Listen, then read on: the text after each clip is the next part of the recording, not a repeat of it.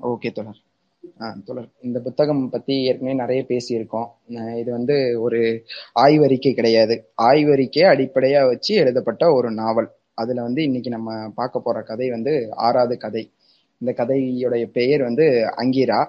இனம் வந்து இந்தோ ஆரியர். இடம் வந்து காந்தாரம். அதாவது தட்சசீலம்.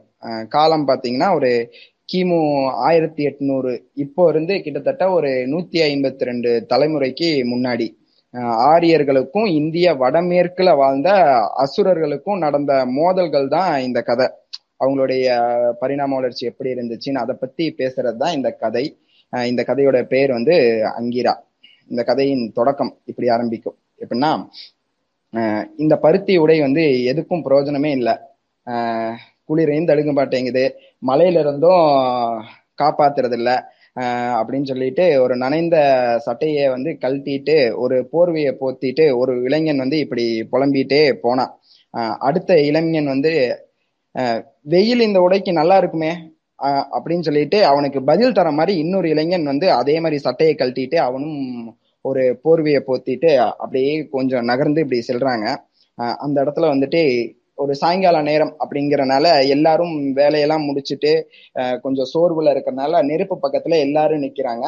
அதனால வந்து இவங்க வந்து அந்த இடத்துல நிக்காம ஜன்னல் ஓரத்துல கிட்டத்தட்ட ஒரு நல்ல காத்து வர மாதிரி ஒரு தூரத்துல போயிட்டு ஜன்னல் ஓரத்துல பெட்ஷீட்டை போத்திட்டு நிக்கிறாங்க. இந்த முதல் இளைஞன் சொல்றான் எட்டு மைல் போயிருந்தா காந்தார் நகரத்துக்கே வந்து காலையிலத்துக்குள்ள போயிருக்கலாம். இந்த மழை வந்து கெடுத்துருச்சு எல்லாத்தையும் அப்படின்னு சொல்லிட்டு ரொம்ப கவலையோட சொல்றான். ரெண்டாவது இளைஞன் வந்து இந்த மழை வந்து தொந்தரவு தான். ஆனா நம்ம விவசாயிகளும் ஆடு குதிரை மேய்க்கிறவங்களும் வந்து நம்ம தேவேந்திரன் கிட்ட வேண்டுறாங்களே இந்த மாதிரி மழை வேணும் அப்படின்னு சொல்லிட்டு வேண்டுறாங்களே அப்படின்னு சொல்லிட்டு ரெண்டாவது இளைஞன் சொல்றான். அதுக்கு முதல் இளைஞன் வந்துட்டு நீ சொல்றது உண்மைதான். ஆனா மழையும் குளிரையும் வந்து வழிப்போக்கர்கள் தான் விரும்ப மாட்டாங்க.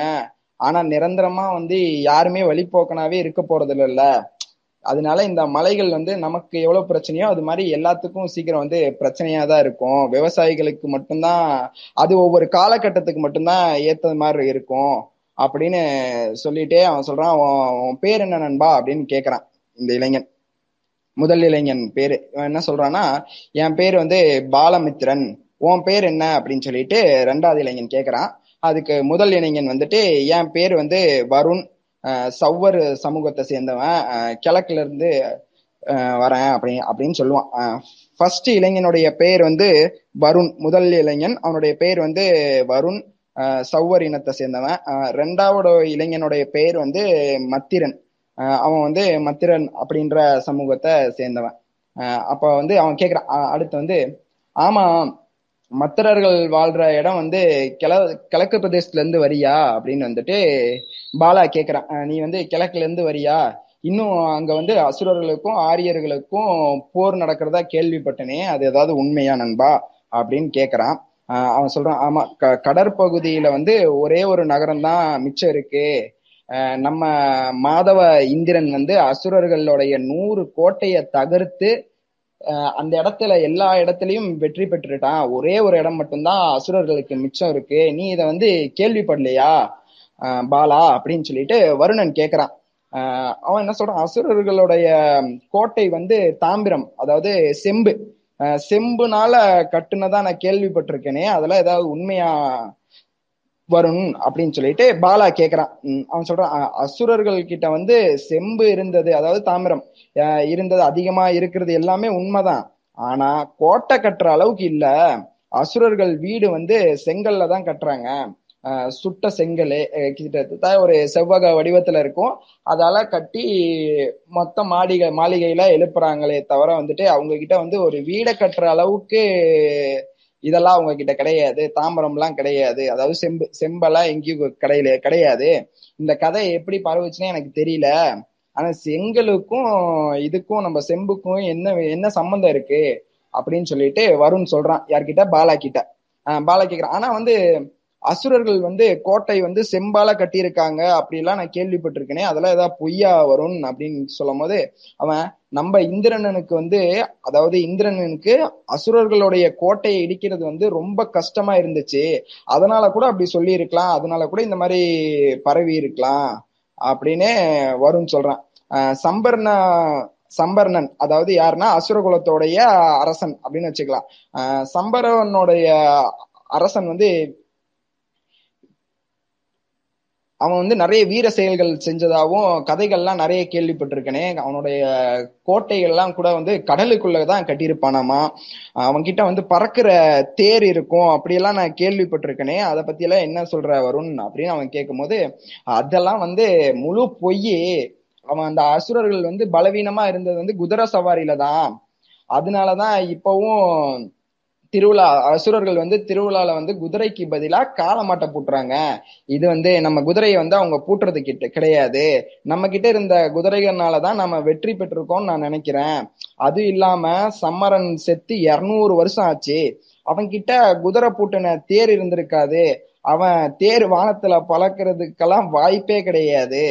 அப்படின்னு சொல்லிட்டு வருண் வந்து பாலா கிட்ட சொல்றான் பாலா கேக்குறான் அப்ப சாம்பரணன் வந்து சாதாரணமானவன் தானே? ஏன் அவனை ஜெயிச்சதுக்கு வந்து நம்ம இந்திரனுக்கு வந்து இவ்வளோ பாராட்டுறாங்க அவன் ரொம்ப சாதாரணமான ஆளு அவனை ஜெயிச்சதுக்கு வந்து இந்திரனை வந்து இவ்வளவு பாராட்டுறாங்களே அப்ப அதுக்கெல்லாம் காரணம் இல்லாம இருக்குமா அப்படின்னு அவன் கேட்கும் போது இவன் சொல்றான் சாம்பரணன் வந்து ஆவீரன் தான் ஆனா வந்து அவனுடைய வந்து அவன் கிட்ட இருக்கிற இதெல்லாம் பார்த்தோம்னா நானே நேர்ல பார்த்திருக்கேன். அவனுடைய அது என்ன ஷீல்டு ஷீல்டு என்ன சொல்லுவாங்கன்னா அவனோட ஷீல்டு வந்து தங்கம் பூசின செம்பாலா இருக்கும். அது ரொம்ப வந்து ரொம்ப ஸ்ட்ராங்கா இருக்கும். அவன் அந்த அளவுக்கு ஸ்ட்ராங்கா இருக்கும். அசுரர்கள் வந்து பொதுவாவே எல்லாரும் குள்ளமா தான் இருப்பாங்க. ஆனா சாம்பரன் வந்து நல்ல ஹைட்டு வெயிட்டா செம பாடியா அவன் இருப்பான். அவன் வந்து சிந்து கரையில இருக்கிற அவனுடைய கோட்டைக்கு போய் பார்த்தா அந்த கோட்டையில வந்து நூறு வீரர்கள் வந்து அந்த கோட்டை மேல இருந்து அம்பேறிலாம் அந்த அளவுக்கு ஒரு பெரிய ஒரு கோட்டை இருக்கு. அந்த கோட்டையில இருந்து அவ்வளோ கஷ்டமான கோட்டைய தாண்டி போய் ஒரு ஒல்லியா இருக்கிற இளைஞன் தான் வந்து நம்ம மாதவேந்திரன். இவன் வந்து இவ்வளவு ஒல்லியா இருக்க இருந்துட்டு வந்து அவ்வளோ பெரிய கோட்டைகள் எல்லாம் தாண்டி போய் அந்த அசுரர்களை வெற்றி அடைஞ்சிருக்கானா இவன் வந்து பாராட்டுதல் கூறியவன் தான். அவனை வந்து போற்றுறதுல வந்து எந்த குறையும் கிடையாது. அவன் வந்து பாராட்டுதல் தான் அப்படின்னு சொல்லி வருண் சொல்றான். இப்போ இப்ப வந்து பலமான அசுரர்கள்லாம் யாரும் இல்லையா வருண் அப்படின்னு சொல்லிட்டு பாலா கேக்குறான். அதுக்கு சொல்றான். அவன் வந்து இப்போ இவன் நம்ம வருண் வந்து ரொம்ப பெருமையோட சொல்றான். அவன் வந்து நான் தான் ஃபர்ஸ்டே சொன்னேன்ல இப்ப வந்து கடற்கரை மட்டும்தான் மிச்சம் இருக்கு. மத்தபடி எல்லா இடத்தையும் நம்ம மாதவ இந்திரன் வந்து போய் எல்லாத்தையும் அடிச்சு காலி பண்ணி இது பண்ணிட்டான். நம்ம தான் இப்ப எல்லாமே. அப்படின்ற மாதிரி அவன் சொல்றான் பெருமையோட. அப்போ அப்ப வந்து பாலா கேக்குறான் ஆமா இப்போ வந்து உங்க இந்திரன் யாரு? அப்படின்னு சொல்லிட்டு பாலா கேக்குறான் வருணன் கிட்ட. ஆமா இ- இ- இப்போ வந்து இந்திரன் வந்து பதவியவே நாங்க வந்து கைவிட்டுட்டோம். தெற்கு த- பிரதேச வாழ்ற நாங்க ஆரியர்களான நாங்க வந்து எங்களுக்கு அந்த பதவியோட பின்விளைவை கண்டு ரொம்ப பயமா இருக்கு. அதனால வந்து அந்த இந்திரன்ற பதவியவே வந்து நாங்க கைவிட்டுட்டோம். அப்படின்னு சொல்லி வருண் சொல்றான். இந்திரன் வந்து பயமா? அவன் வந்து ஒரு பாதுகாவலன் தானே? அது ஒரு பதவி தானே? இதுல என்ன பயப்படுறதுக்கு என்ன இருக்கு? என்ன இருக்கு வருண்? அப்படின்னு நம்ம பாலா கேக்குறான். அதுக்கு வந்து சொல்றான் இந்திரன் வந்து நம்ம வந்து வெறும் ஒரு போர் ப படை தலைவனா தானே வந்து நம்ம அவனை பாக்குறோம். ஆஹ் அப்படிதானே பாக்குறோம் அப்படின்னு சொல்லிட்டு நம்ம பாலா கிட்ட வந்து வருண் மறு கேள்வியா திரும்பி ஒரு கேள்வியாவே கேக்குறான். வந்தோன்னா அதுல அதுல என்ன சந்தேகம்? ஆரியர்கள் வந்து எப்பவுமே போர்ல வந்து வழி நடத்துறவன் தான் இந்திரன். அவன் கட்டளை எல்லாமே வந்து நம்ம போர்ல செயல்படுத்துவோமே அவ்வளவுதான். மற்றபடி மத்தபடி நமக்கு வந்து மக்கள் அவைதான் வந்து எல்லாமே முக்கியம். அது இல்லாம அதுல ஒவ்வொரு ஆரியனுக்கும் வந்து கருத்து சுதந்திரம் எல்லாமே இருக்கே. அப்படிதானே நம்மளோட அமைப்பு முறையே வந்து அப்படிதானே இருக்கு. இதுல இதனால வந்துட்டு நம்ம இந்திரனுக்கும் இதுக்கும் எந்த இதுவும் இல்லைல்ல அப்படின்னு பாலா சொல்றான். ஆமா நீ சொல்றது உண்மைதான். ஆனா வந்து அசுரர்கள் கிட்ட வந்து இந்த மாதிரி பழக்கம் கிடையாது. அசுரர்களுடைய இந்திரனான இந்திரன்னா யாருன்னா அந்த தளபதின்னு வச்சுக்கலாம் நம்ம. அந்த தளபதியின் மாதிரி ஒரு பட்டம் தான் இந்திரன். அந்த அவனையே வந்து அரசனா வச்சுக்கிறாங்க. அவங்களுக்கு வந்து அந்த அரசன் கிட்ட வந்து அதாவது தளபதியான இந்திரன். இந்திரன்னா வந்து ஒரு பட்டம் தான். அது வந்து ஒரு நபரின் பேர் இல்ல அது ஒரு பட்டம்.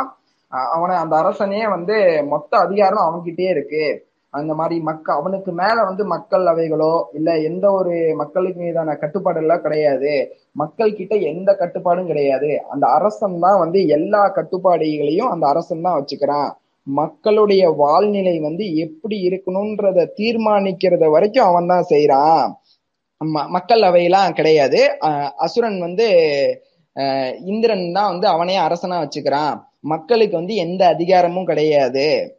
முழு அதிகாரத்தையும் வந்து மன்னன் தான் வச்சிருக்கான் அப்படின்னு சொல்லிட்டு அவன் என்ன சொல்றான்னா அது அது இல்லாம வந்து அங்க இருக்க அ- அசுரர்களே வந்து அரசனை வந்து மத மனிதனையும் தாண்டி பாக்குறாங்க. அவனை வந்து ஒரு கடவுளா பாக்குறாங்க.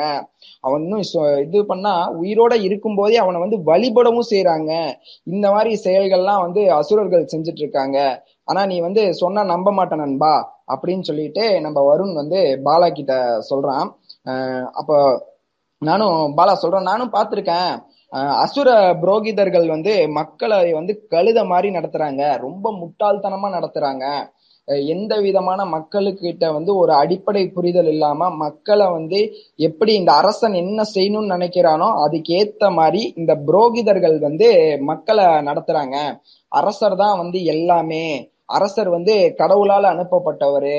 அதனால நம்ம மன்னர் சொல்றது எல்லாமே செய்யணும். அந்த மாதிரி எல்லாம் வந்து அந்த இருக்க புரோகிதர்கள் தான் வந்து மக்களை நடத்துறாங்க அப்படின்னு சொல்றாங்க. ஏன் அப்படின்னா வந்து அந்த காலத்துல வந்து இப்போ நமக்கு எப்படி இந்த அரசாங்கம் அரசு அந்த மாதிரிலாம் இருக்கோ அப்ப வந்து கோயில் தான் வந்து மொத்த பகிர்ந்தளிவுக்கு நிலமா இருக்கும். மக்களுக்கும் மன்னனுக்கும் உண்டான ஒரு தொடர்பு இடமா வந்து கோயில் தான் இருக்கும். அங்க இருக்க புரோகிதர்கள் தான் வந்து இவங்க ரெண்டு பேர்த்துக்கான ஒரு மீடியேட்டர் மாதிரின்னு வச்சுக்கோங்களேன். மக்களுக்கு என்ன வேணும்?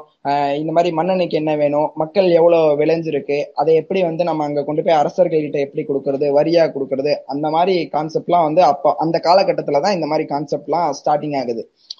அப்ப வந்து சொல்றேன் இந்த மக்களை வந்து முட்டாளா வச்சிருக்கிறது வந்து இந்த புரோகிதர்கள் தான். நானும் பார்த்திருக்கேன்பா அப்படின்னு சொல்லிட்டு வருண் கிட்ட பாலா சொல்றான். ஆமா அசுர அரசர்கள் வந்து அது இல்லாம இவன் யார் நம்ம வருண் சொல்றான். அசுர அரசர்கள் வந்து லிங்கத்தை தெய்வமா வழிபடுறவங்க. அதாவது ஆணுறுப்பும் பெண்ணுறுப்பும் இணைந்த மாதிரி இருக்கிறது தான் வந்து லிங்கம். ஆஹ் அதை வழிபடுறாங்க அசுர அரசர்கள். அசுர மக்களையும் வந்து அதை வழிபட சொல்றாங்க. இந்த பக்திக்கு பின்னாடி வந்து ஏதோ தந்திரம் இருக்குன்னு மட்டும் புரியுது.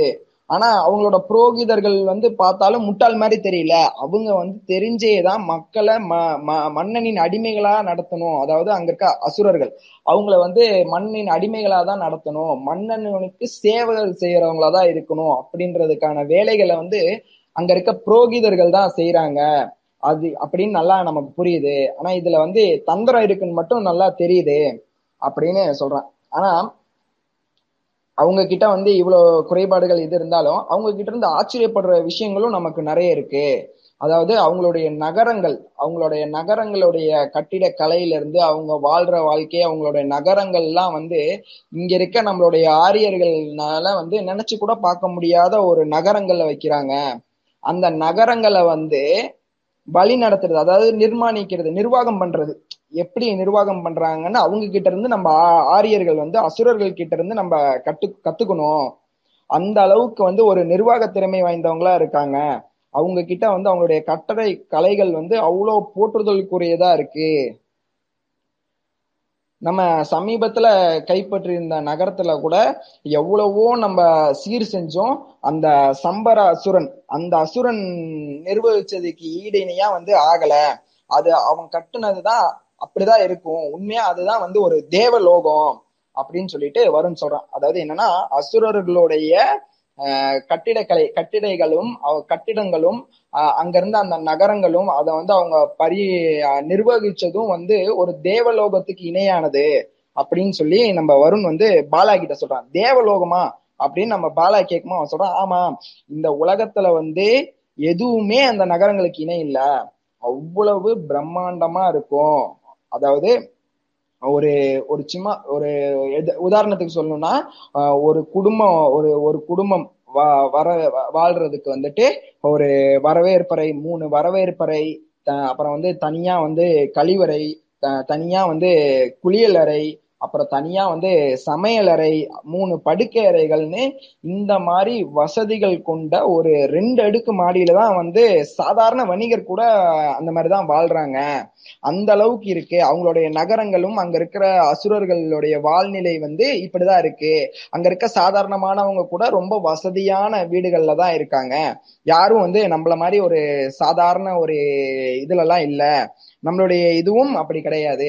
ஆனா அவர்கள் வந்து இவ்வளவு வசதியா இருக்காங்க இவ்வளவு சூப்பரா இருக்காங்க அப்படின்னு சொல்லிட்டு வருண் வந்து சொல்றான். நம்ம பாலா கிட்ட வந்து சொல்றான். அப்புறம் வந்து திரும்பி அதையே வந்து கூட ஒரு கேள்வியும் கேட்கிறான் நீ வந்து கடல் பார்த்திருக்கியா நண்பா? அப்படின்னு சொல்லிட்டு வருண் வந்து யாரு? நம்ம பாலா கிட்ட கேக்குறான். அவன் சொல்றான் நான் எங்கடா போய் பார்த்தேன்? நான் வந்து வெறும் பேர் மட்டும்தான் மச்சான் கேள்வி ம- நண்பா கேள்விப்பட்டிருக்கேன். வேற எதுவும் நான் இது பண்ணதெல்லாம் நான் கடலை பார்த்ததெல்லாம் கிடையாது. யாரோ போற வர இதுல வந்து சொல்லி பேரு கடலுன்ற பேரை வந்து கேள்விப்பட்டிருக்கேன். அவ்வளவுதான் அப்படின்னு சொல்லிட்டு பாலா சொல்றான். சொல்றான் "எனக்கு- எனக்கு கடல்ல வந்து கேள்வி கேட்டிருந்தா மட்டும் கேள்விப்பட்டிருந்தா மட்டும் போதுமா? கடல்ன்றது வந்து ஒரு ஒரு பிரம்மாண்டமான விஷயம். அதை வந்து நம்மளால புரிஞ்சுக்க முடியாது. ஒரு கடல் அப்படின்ற ஒரு பேரை மட்டும் வச்சு நம்மளால புரிஞ்சுக்கவே முடியாது என்னன்னாலும். அதை வந்து நம்ம நேர்ல போய் பார்க்கணும் கடல். அப்பதான் வந்து அந்த கடலோட அழகு என்ன அந்த கடல்னா என்னன்னு கொஞ்சமாவது நமக்கு புரிஞ்சுக்கிறதுக்கு ஏதாவது கொஞ்சம் புரிஞ்சுக்கலாம் அப்படின்னு சொல்றான். அதாவது கிட்டத்தட்ட நமக்கு கண்ணுக்கு எட்டுன தூரம் வரைக்கும் வந்து எதுவுமே இருக்காது. வெறும் தண்ணி மட்டும்தான் தெரியும். வேற எதுவுமே தெரியாது. அதுவும் அழகான வந்து இந்த வானத்துக்கும் அந்த கடலுக்கும் வித்தியாசமே தெரியாது. அந்த நேரத்துல தான் நமக்கு தெரியும். அது வந்து அவ்வளவு ஒரு பிரம்மாண்டமானது. இன்னும் சொல்ல போனா எல்லையற்றது கடல். நம்ம இருக்கிறத விட நம்ம வாழ்ற இந்த மண் இதெல்லாம் விட இந்த கடல் வந்து எல்லையற்றது. அது போய்கிட்டே இருக்கும். அவ்வளோ பெரிய கடல். அதுதான் கடல். அப்படி இருக்கிற கடல்ல அசுரர்கள் வந்து நல்ல சௌகரியமான வந்து படகுகள்லாம் செஞ்சு ரொம்ப சௌரியமா பயணம் செய்யறாங்க நீ வந்து அந்த கடல் அப்படிங்கிற ஒரு பேரை தான் நீ கேள்விப்பட்டிருக்கன்னு சொல்ற. ஆனா அவ்வளவு பிரம்மாண்டமான அந்த கடல்ல வந்து அசுரர்கள் வந்து பயணம் செய்யறாங்க பயணம் செஞ்சு அங்கிருந்து கிட்டத்தட்ட மாச கணக்குல வருஷ கணக்குல கூட ஒரு சில பேர் வந்து பயணம் செய்யறாங்க போயிட்டு வரும்போது விதவிதமான ரத்தினங்கள் முத்துக்கள் வைரங்கள் வைடூரியங்கள்னு எல்லாத்தையுமே இந்த கடல்ல இருந்து தான் அசுரர்கள் எடுத்துட்டு வராங்க. நீ நம்ம எல்லாம் வந்து கடலை கேள்வி கூட படாத போதே வந்து அவங்க தொழில்நுட்ப ரீதியாகவும் அவ்வளவு வந்து ஒரு முன்னேறி இருக்காங்க. படகுல சவாரி செய்யற அளவுக்கு இதுதான் வந்து அசுரர்களுடைய ஒரு துணிச்சலுக்கு வந்து அவங்களுடைய புத்தி கூர்மைக்கும் வந்து இது கூட நம்ம ஒரு உதாரணமா கூட சொல்லலாம். அந்த அளவுக்கு கடல் மேல வந்து அவங்க ஆதிக்கம் செலுத்துறாங்க. அதாவது கடல்ல வந்து பயணம் செய்யறாங்க கடல் வாழ் வணிகம் செய்யறாங்க பல பொருட்களை எடுத்துட்டு வராங்க. அவங்க வந்து இந்த மாதிரி ஒரு இதுலதான் இருக்காங்க அசுரர்கள். ஆனா இன்னொரு விஷயம் வந்து நீ சொன்னா கூட நம்ப மாட்ட. என்ன அப்படின்னா அது வந்து ரொம்ப ஒரு அதிசயமான விஷயம் வேற. வாய் திறந்து பேசாமலே சத்தம் எதுவுமே எழுப்பாம அசுரர்கள் வந்து ஒருவருக்கொருவர் வந்து தகவலை பரிமாறிக்கிறாங்க புரிஞ்சுக்கிறாங்க. ஒருத்தனும் எந்த வாயும் பேசுறது கிடையாது. வாயை திறந்து அதுல இருந்து ஒரு ஓசை கூட வர்றது கிடையாது. ஆனா வந்து ஒரு அசுரன் இன்னொரு அசுரன் சொல்ல வேண்டிய விஷயத்த வந்து புரிஞ்சுக்கிறாங்க. த தகவலை வந்து பரிணாமிச்சுக்கிறாங்க. தெரியுமா? ஆனா இது வந்து ஒரு அதிசயம். நீ நம்புவியான்னு எனக்கு தெரியல பாலா அப்படின்னு சொல்லிட்டு வருணன் சொல்றான். அது எப்படி ஓசை எழுப்பாம எப்படி புரிஞ்சுக்குவாங்க? எப்படி அது முடியும் அப்படின்னு பாலா வருண் கிட்ட திருப்பி கேக்குறான் ஆமா அது எப்படின்னா வந்து ஒரு களிமண்ல ஏதோ ஒரு பாலமோ இல்லைன்னா வந்துட்டு கரும்பலகையோ இல்லைன்னா இது அது என்ன சொல்லுவாங்க கல்லுலான கரும் கல்கல்லோ இந்த மாதிரி ஏதாவது ஒண்ணு இல்ல வந்து ஒரு மனுஷ ஒரு மாட்டோட தோலோ இந்த மாதிரி ஏதாவது ஒண்ணு இருந்தா ஒரு அசுரன் கிட்ட வந்து நம்ம அந்த மாதிரி ஏதாவது ஒரு பொருளை கொடுத்தோம்னா அந்த அசுரன் வந்து ஏதோ ஒரு சின்னங்களை வந்து அதுல வரைகிறான் அதை பார்த்துட்டு இன்னொரு அசுரன் வந்து அதை புரிஞ்சுக்கிறான். உடனே புரிஞ்சுக்கிறான். நாம வந்து மணிக்கணக்குல பேசி ஒருத்தங்கள கிட்ட புரிய வைக்க முடியாத விஷயங்களை கூட ஒரு ரெண்டு மணி நேரம் மூணு மணி நேரம் நம்ம பேசி புரிய வைக்க முடியாத விஷயங்களை கூட ஒரு அசுரன் வந்து இன்னொரு அசுரனுக்கு ஒரு சின்னத்து மூலியமா ஒரு பத்து பதினஞ்சு சின்னத்துல மூலியமா புரிய வச்சிடுறான். அவ்வளவு வந்து ஒரு இதா இருக்காங்க அசுரர்கள் அப்படின்னு சொல்லி வருண் வந்து நம்ம பாலா கிட்ட சொல்றான். அப்படின்னா வந்து அசுரர்கள் வந்து நம்மளை விட கெட்டிக்காரங்க தானே அர்த்தம் அப்படின்னு சொல்லிட்டு பாலா வருண் கிட்ட கேக்குறான். ஆமா அவங்க சமூகத்துல இருக்கிறவங்கள வந்துட்டு நம்ம கொல்லர்கள் அப்புறம் தச்சர்கள் அப்புறம் தட்டார் குயவர் அப்புறம் வந்து தேர் கட்டுறவங்க நெசவாளி அப்புறம் வந்து இந்த மாதிரி பல வகையான தொழில் திறமையெல்லாம் பார்த்து வந்து நம்மளால வந்து பிரமிக்க மட்டும்தான் முடியும். அவங்க வந்து கெட்டிக்காரர்கள் அப்படின்றத வந்து ஒத்துக்கிறதுல வந்து எந்த சந்தேகமுமே இல்லை அப்படின்னு சொல்லிட்டு வருண் வந்து பாலா கிட்ட சொல்றான் அப்போ வந்து நீ வந்து வசுரர்கள் வந்து ஒரு சிறந்த வீரர்கள்லாம் சொன்னீங்க. அதெல்லாம் என்னது? நீ வந்து சிறந்த வீரர்கள் கூட நீ சொன்னீங்க. அப்படின்னு சொல்லிட்டு பாலா வந்து வருண் கிட்ட கேக்குறான் அதுக்கு சொல்றான்.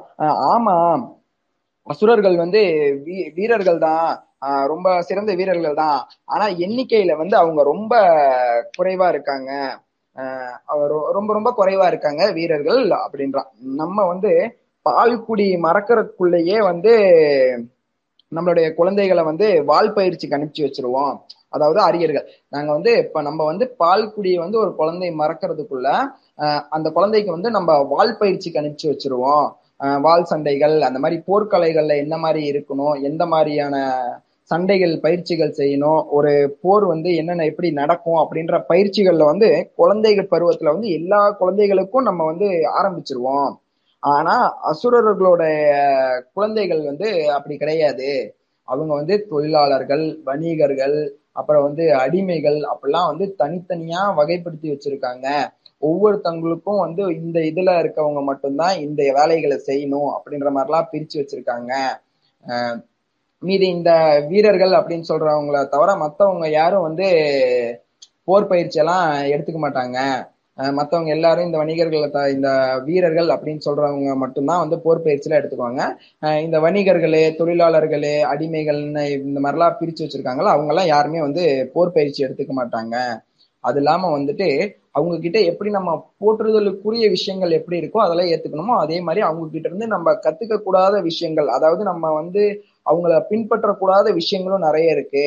அவங்க வந்து அடிமைத்தனத்தை பாக்குறவங்க ஆண் பெண் அடிமை வாழ்வு வந்து அந்த அடிமை மக்களுடைய ஆணும் சரி பெண்ணும் சரி அந்த அடிமை மக்களோட வாழ்க்கை வந்து ரொம்ப வந்து ரொம்ப ஒரு கேவலமான அதாவது எப்படி சொல்லணும்னா மிருகத்தை விட கேவலமா நடத்தப்படுறாங்க. அங்க இருக்க அடிமைகள் அப்படின்னு அவங்க சொல்லி வச்சிருக்கவங்கள ஒரு சாரார் மக்கள் வந்து ஓரளவுக்கு நல்ல வாழ்க்கையை வாழ்றாங்க. ஆனா மறுசாரார் இந்த அடிமைகளா இருக்கிற இந்த மக்கள் வந்து ரொம்ப கொடுமைப்படுத்தப்படுறாங்க. இந்த மேல இருக்க இந்த வீரர்கள்னு சொல்றவங்க எல்லாம் இந்த மக்களை வந்து அடிமை மக்கள் அப்படின்னு சொல்லி கொள்றவங்க அவங்கள சொல்றவங்கள வந்து மதிக்க கூட மாட்டேன்றாங்க. அவங்கள வந்து எப்பவுமே தனக்கு கீழானவர்கள் அப்படிதான் வந்து இந்த வீரர்கள் வந்து பாக்குறாங்க இந்த அடிமைகள் வந்து தினமும் பார்த்தோம்னா அங்க இருக்க அடிமைகள் வந்து எஜமானர்கள்னால வந்து விக்கிறதுமா வாங்குறதுமா அப்படிதான் இருக்கு. அந்த அடிமைகளுடைய வாழ்க்கை வந்து மொத்தமும் வந்து அந்த எஜமானர்களை சார்ந்துதான் இருக்கு. எஜமானர்கள் தான் வந்து அந்த அடிமைகளுக்கான வாழ்க்கை எப்படி இருக்கணும் என்ன பண்ணணும் அந்த மாதிரி தீர்மானிக்கிறதெல்லாம் வந்து ஆஹ் இந்த மாதிரி வாழ்க்கை எல்லாமே வந்து அந்த இதுங்களுக்கு தான் இருக்கு. அடிமைகளின் வாழ்க்கை வந்து இவ்வளவு கேவலமா இருக்கு. அதனால வந்து அசுரர்கள் வந்து ரொம்ப கம்மியா தான் இருக்காங்க. அசுரர்கள் வந்து ரொம்ப ரொம்ப கம்மியா தான் இருக்காங்க. அசுரர்கள்ல வீரர்கள் வந்து ரொம்ப கம்மியா தான் இருக்காங்க. எப்படி சொல்லணும்னா ஒரு ஒரு நூறு பேர்ல வந்து ஒருத்தர் கூட வீரர் கிடையாது. ஒரு நாற்பது பேர் வந்து அடிமைகளா வாழ்றாங்க. இன்னொரு நாற்பது பேர் வந்து ஒரு நூறுல அதாவது நூத்துக்குன்னு கணக்கு போடுறான். அந்த மாதிரி சொல்றான். ஒரு நூறு பேர் வந்து நூத்துல ஒருத்தர் கூட ஒருத்தர் கூட வந்து இவரா வர மாட்டான் வீரன்ல இருக்க மாட்டான். நாற்பது பேர் வந்து அடிமைகளா இருக்காங்க. ஒரு நாற்பது பேர் வந்து அற அடிமைகளா இருக்காங்க. அதாவது வந்து இவங்க வந்து இந்த நம்ம கைவினை கலைஞர்கள் அப்புறம் வந்து இந்த தொழிலாளர்கள் அப்புறம் வந்து இவங்கெல்லாம் வந்து பாத்தீங்கன்னா அரை அரை அடிமைகள் கணக்குல தான் வருவாங்க. ஒரு பத்து பேர் வந்து வணிகர்களா இருப்பாங்க. மீதம்ல வந்து மத்த வகையினர் வந்து மீதி பேர்லாம் இருப்பாங்க. வீ வீரர்களுடைய எண்ணிக்கை வந்து ரொம்ப குறை குறைவுதான். யாருக்கிட்ட அசுரர்கள் கிட்ட அதனால கூட ஆரியர்கள் வந்து அசுரர்களை வீழ்த்துறது வந்து இலை கொஞ்சம் இதா கூட இருந்திருக்கலாம். அதனால கூட ஆரியர்கள்னால அசுரர்கள் தோத்து போயிருக்கலாம். அப்படின்னு சொல்லி அவன் சொல்றான். உம் அதாவது அவர்களின் அவங்களோட தோல்விக்கு வந்து எண்ணிக்கை கூட ஒரு காரணமா இருக்கும். இன்னொரு காரணம் வந்து மக்கள் வந்து அரசனை வந்து தங்களை விட ரொம்ப பெரியவனா அதாவது உயர்ந்தவனா தெய்வம் போல வந்து அங்க இருக்க அசுர அதாவது அசுர மக்கள். அவங்க வந்து அந்த இந்திரன் அதாவது அரசன் அவனை வந்து அப்படி நடத்துறாங்க. அதனால கூட வந்து இந்த தோல்வி நடந்திருக்கலாம். ஆஹ், ஆரியர்களா நம்ம வந்து எந்த மனுஷனையும் வந்து தேவ நிலைக்கெல்லாம் நம்ம உயர்த்தி பாக்குறது கிடையாது. அதனாலதான் வந்து நாங்க வந்து இந்த இந்திர பதவியை வந்து நீக்கிட்டோம். எங்க மாதவ இந்திரனுக்கு வந்து பிற்காலத்துல இந்திர பதவி பெற்ற எவனும் வந்து அஹ் அசுர அரசனை போல ஆகணும்னு முயற்சி பண்ணியிருக்கான். அதனாலதான் வந்து அதை இது பண்ணணும்னு முடிவு பண்ணிட்டோம் அவன் அவன் மட்டும் இல்லாம அவனுக்கு பின்னாடி இன்னொருத்தனும் வந்து இந்த அசுர அரசர்கள் அதாவது இந்த இந்திர அசுரா இந்திரர்கள் இவங்க அனுபவிக்கிற சுகங்கள் இவங்க வாழ்க்கை நிலை இவங்க எப்படி மேன்மையா இருக்காங்க அடிமைகள் எப்படி இருந்துட்டு போறாங்க அவங்க எப்படி ஒரு வாழ்க்கையை வாழ்றாங்களோ ஒரு வசதியான வாழ்க்கையை வாழ்றாங்களோ அந்த மாதிரி வாழ்க்கையை வந்து இந்த ஆரிய வகை இந்திரர்களும் வந்து அடையணும்னு நினைச்சிருக்காங்க. நினைக்கிறாங்க. ஒரு சில பேர் நினைச்சிட்டாங்க. அதனாலதான் வந்து இது வந்து எங்களுடைய எதிர்காலத்துக்கே இது மேல ஒரு பயம் வந்துருமோ அப்படின்னு சொல்லிட்டு தான் மாதவ இனத்தோர்ல வந்து இந்த இந்திரன்ற இந்த பதவியே வேண்டாம் அப்படின்னு எடுத்துட்டோம் அப்படின்னு சொல்லிட்டு நம்ம வருண் வந்து பாலா கிட்ட சொல்றான் இந்த மாதிரிலாம் இந்த மாதிரி ஆரியர்களுக்குள்ள வந்து இந்த அசுரர்கள் கிட்ட இருக்கிற இந்த பழக்கங்கள் வந்து நல்ல பழக்கங்கள் எடுத்துக்கலாம். அதே மாதிரி அவங்களுடைய கெட்ட பழக்கங்களும் எடுத்துட்டா இதாயிரும். இந்த மாதிரி பிரிவினை மக்களை வந்து பிரிவினைப்படுத்துறாங்க அடிமைகள் படுத்துறாங்க அது போக வந்து தன்னோட அதிகாரத்தை வந்து எல்லா மக்கள் மீதும் வந்து தன்னோட அதிகாரத்தை செலுத்தணும்னு நினைக்கிறாங்க. அசுரர்களுடைய இந்திரர்கள் அதாவது அரசர்கள் அப்படி நினைக்கிறாங்க. நமக்கு வந்து மக்களவை அப்படியெல்லாம் இருக்கு. நமக்கு வந்து மக்களவை தான் எல்லாமே. அப்படி இருக்கும்போது ஒருத்தனுக்கு கீழே வந்து நம்மளுடைய மொத்த இதுவும் கொண்டு போய் சேர்றதுக்கு வந்து இது வழிவகுக்கும். இந்த பதவி இந்திரன்ற இந்த பதவி வந்து அதுக்குதான் கொண்டு போய் வழிவகை செய்யும். இப்போ இல்லாட்டியும் வருங்காலங்கள்ல வந்து இப்போ வந்து இந்த அசுர அசுரர்களுக்கும் நம்ம ஆரியர்களுக்கும் கலப்பு ஏற்பட்டு இந்த கிட்டத்தட்ட ஒரு இருநூறு ஆண்டுகளுக்குள்ளேயே வந்து இப்படிப்பட்ட இது நடக்குதுன்னா எதிர்காலத்துல நம்ம எப்படி நடக்கும்னே நம்மளால யூகிக்க முடியாது. என்ன வேணா நடக்கலாம். மக்களை வந்து இந்த ஆரியர்கள் இவங்களும் வந்து மக்களை இந்த மாதிரி பிரிச்சு வைக்கலாம். அவங்களுடைய சுய லாபத்திற்காக சொந்த குடும்பத்தோட லாபத்துக்காக இந்த மாதிரி எல்லாம் கூட வேலைகள் செய்யலாம். நம்ம இதுல இருக்க யாருன்னா நம்மளுடைய புரோகிதர்கள். அதாவது அந்த அசுர குலத்துல இருக்க புரோகிதர்கள் வந்து எப்படி என்ன மாதிரி வேலைகளை செய்யறாங்களோ அதே மாதிரி வந்து நம்ம இந்திர அதாவது நம்மளுடைய வம்சத்துல ஆரியர் வம்சத்துல இருக்க புரோகிதர்களும் அப்படி செய்யறதுக்கு வந்து அதிகப்படியான வாய்ப்பு இருக்கு. ஏன்னா அவங்களுக்கும் அதுல லாபம் கிடைக்கும் அப்படிங்கிற இந்த பேச்சுல வந்துட்டு இதெல்லாம் நடக்கிறதுக்கு வாய்ப்பு இருக்கு. இந்த சூழல்ல தான் வந்து நான் இது பண்ணிட்டு இருக்கேன். இந்த மாதிரி இருக்கிறனால இந்த ஆரியர்களுடைய கலாச்சாரங்கள் இதெல்லாம் வந்து நம்ம கொஞ்சம் தெரிஞ்சுக்கணும் படிச்சுக்கணும் அப்படின்றதுக்காக அஹ் கந்தார நகரத்துல இருக்க தட்சசீலத்துல அங்கீரா அப்படின்னு ஒரு பேர் கொண்ட ஒரு ஒரு முனிவர் வந்து வாழ்றாரு. அவர் வந்து ஒரு மிகப்பெரிய ஞானி. முற்கால ஆரியர்களுடைய நெறிமுறைகளையும் கலைகளையும் வந்து அவருக்கு நல்லா தெரியும். அவர் வந்து ஆரிய மக்கள் தங்களுக்கே எப்படி உரியான ஒரு மார்க்கத்தோட நடை போட்டு முன்னேற்றி ஒரு கல்வி பயிற்சி செ- இருக்குதோ அந்த அளவுக்கு அவர்கிட்ட இருக்கு. ஆரியத்தை ஆரியத்துவத்தை வந்து ரட்சிப்பா அதாவது ஒரு ரட்சகராக அவரை பாக்குறாங்க எல்லாரும் அப்படின்னு சொல்லிட்டு நம்ம வருண் வந்து பாலா கிட்ட சொல்றான். பாலா சொல்றான் பாத்தியா நமக்குள்ள எவ்வளவு ஒற்றுமை எவ்வளவு பொருத்தம் பாத்தியா? தற்செயலா நானும் அங்கிரா முனிவரை சந்திக்க தான் போய்கிட்டு இருக்கேன் அவர்கிட்ட தான் வந்து போர் பயிரெல்லாம் இது பண்ண நான் விரும்புறேன். அதனால அவர்கிட்ட தான் நான் போயிட்டு இருக்கேன் அப்படின்னு சொல்லிட்டு பாலாவும் நம்ம வருண் கிட்ட சொல்றான். அப்போ வந்து இவன் கே இவன் கேக்குறான் இந்த நண்பர் இப்படி பேசிக்கிட்டே இருக்காங்க ரொம்ப நேரம் கிட்டத்தட்ட இவங்க ரொம்ப நேரம் பேசிக்கிட்டு இருக்காங்க. இரவு நேரம் சூழ்ற அளவுக்கு ஆயிடுச்சு. அவ்வளவு நேரம் இவங்க பேசிக்கிட்டே இருக்காங்க. திடீர்னு வந்து அங்க இருக்க விருந்தினர் விடுதி அவங்க வந்து ஒரு விடு வி- விருந்தினர் விடுதியில தான் இருக்காங்க.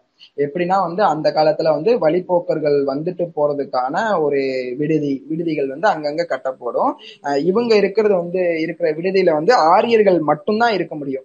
வேற எந்த இனத்தவர்களும் அந்த விடுதிகள்ல வந்து இருக்க முடியாது. ஆரியர்கள் மட்டும்தான் இருக்க முடியும். அப்படிப்பட்ட ஒரு விடுதியில தான் இவங்க ரெண்டு பேர் இருக்காங்க. அந்த விருந்து அந்த விடுதியில இருக்கவங்க வந்து அங்க இருக்க ஒரு தலைவி வந்து இவங்க கிட்ட ஏதாவது பொருள் இருந்தா வாங்கி சமைச்சு கொடுத்துருவாங்க. இல்லைன்னா வந்து அவங்க சமைச்சு கொடுத்துருவாங்க. இவங்க வந்து இவங்க கிட்ட இருக்க ஏதாவது அதுக்கு அந்த சமைச்சு கொடுத்ததுக்கு ஈடு இணையா இவங்க கிட்ட இருக்கிற ஏதாவது ஒரு பொருளை வந்து அவங்க கிட்ட கொடுக்கலாம். அந்த மாதிரி ஒரு விடுதி. ஆனா வந்து ஆரியர்கள் மட்டும்தான் தங்க முடியும். அப்படிப்பட்ட ஒரு விடுதியில தங்கியிருக்காங்க. அவங்க வந்து சாப்பாடு என்ன ஆச்சு அப்படின்னு கேட்க போய் இவங்களுடைய பேச்சு வந்து நின்றுச்சு. இல்லைன்னா வந்து இவங்க திரும்பியும் வந்து பேசிக்கிட்டே இருந்திருப்பாங்க. எப்பவும் இப்ப இவ்வளவு பேசினாங்களோ இது தொடர்ந்து பேசிக்கிட்டே இருப்பாங்க. இந்த வகையில வந்து முதல் அத்தியாயம் வந்து அங்கிராவுடைய முதல் அத்தியாயம் முடியுது. முடியுது. இது வரைக்கும் நம்ம பார்த்தது என்னன்னா அசுரர்களுடைய இது என்ன? அசுரர்கள் வந்து அவங்களுடைய கட்டிடக்கலைகள் என்ன? அவங்களுடைய வளர்ச்சி என்ன? அவங்களோட பிற்போக்குத்தனம் என்ன? ஆரியர்கள் என்ன பண்ணாங்க? ஆரியர்களுக்கும் அவங்களுக்கும் நடந்த போர்கள் இதுல வந்து வெற்றி பெற்றது யாரு? ஆரியர்கள் வந்து எப்படி அசுரர்கள் கூட இணைஞ்சாங்க? அசுரர்கள் கிட்ட வந்து எப்படி மோதி ஜெயிச்சாங்க? எந்த மாதிரி கலைகள்லாம் இருந்தாங்க அப்படின்றது தான் வந்து இந்த முதல் அத்தியாயம். அப்புறம் வந்துட்டு இந்த மாதிரி அந்த முனிவர் இருக்காங்க. அவருக்கு வந்து அந்த மாதிரி ஒரு ஜனாதிபதி ரேஞ்சுக்கு வந்துட்டு ஒரு பதவி கூட அவருக்கு இருக்கு. இப்படிதான் வந்து அசுரர்கள் கிட்டயே வந்து இருக்கிற பழக்கங்கள் நல்ல பழக்கங்களை எடுத்துக்கலாம். கெட்ட பழக்கங்கள் எந்த மாதிரி எல்லாம் எடுத்துக்க கூடாது அப்படின்லாம் வந்து ஆராய்ச்சி பண்ணிட்டு இருக்க ஒரு ஆராய்ச்சியாளன் கூட சொல்லலாம். அவர் வந்து கிட்டத்தட்ட வந்து குதிரைகள் கு- குதிரைகள் வந்து ஆரியர்களுக்கு எவ்வளவு பயன் தருது குதிரைகளுடைய நம்ம உணவு உண்ணதுனால வந்து ஆரியர்களுக்கு என்னென்ன வலிமை கிடைச்சிச்சு அந்த மாதிரி எல்லாம் வந்து ஆரியர்களோட முற்காலத்துல இருந்து எப்படி அவங்களுடைய கலாச்சாரம் பரிணமிச்சிருக்கு அந்த மாதிரி ஒரு ஜனாதிபதி ரேஞ்சுக்கு வந்துட்டு ஒரு பதவி வைக்கிறாரு இந்த மாதிரிலாம் இருக்காரு. அது இல்லாம வந்து வருண அதாவது சௌவீரர் இவருடைய இந்த பாலாவுடைய இனக்குழு அப்புறம் வந்து நம்ம வருணுடைய இனக்குழு அவங்கெல்லாம் சொ சொன்னாங்கல்ல பழக்க வழக்கங்கள் அப்புறம் வந்து ஆரியர்கள் கிட்ட இருக்கிற நல்ல விஷயங்களே இதெல்லாம் வந்து நம்ம அடுத்த தலைமுறைக்கு வந்து வள இது கொ- கொண்டு போகணும். நம்ம வந்து இதோட முடிஞ்சிடக்கூடாது. அப்படின்னா முடிஞ்சிருச்சுன்னா ஒண்ணுமே பண்ண முடியாது.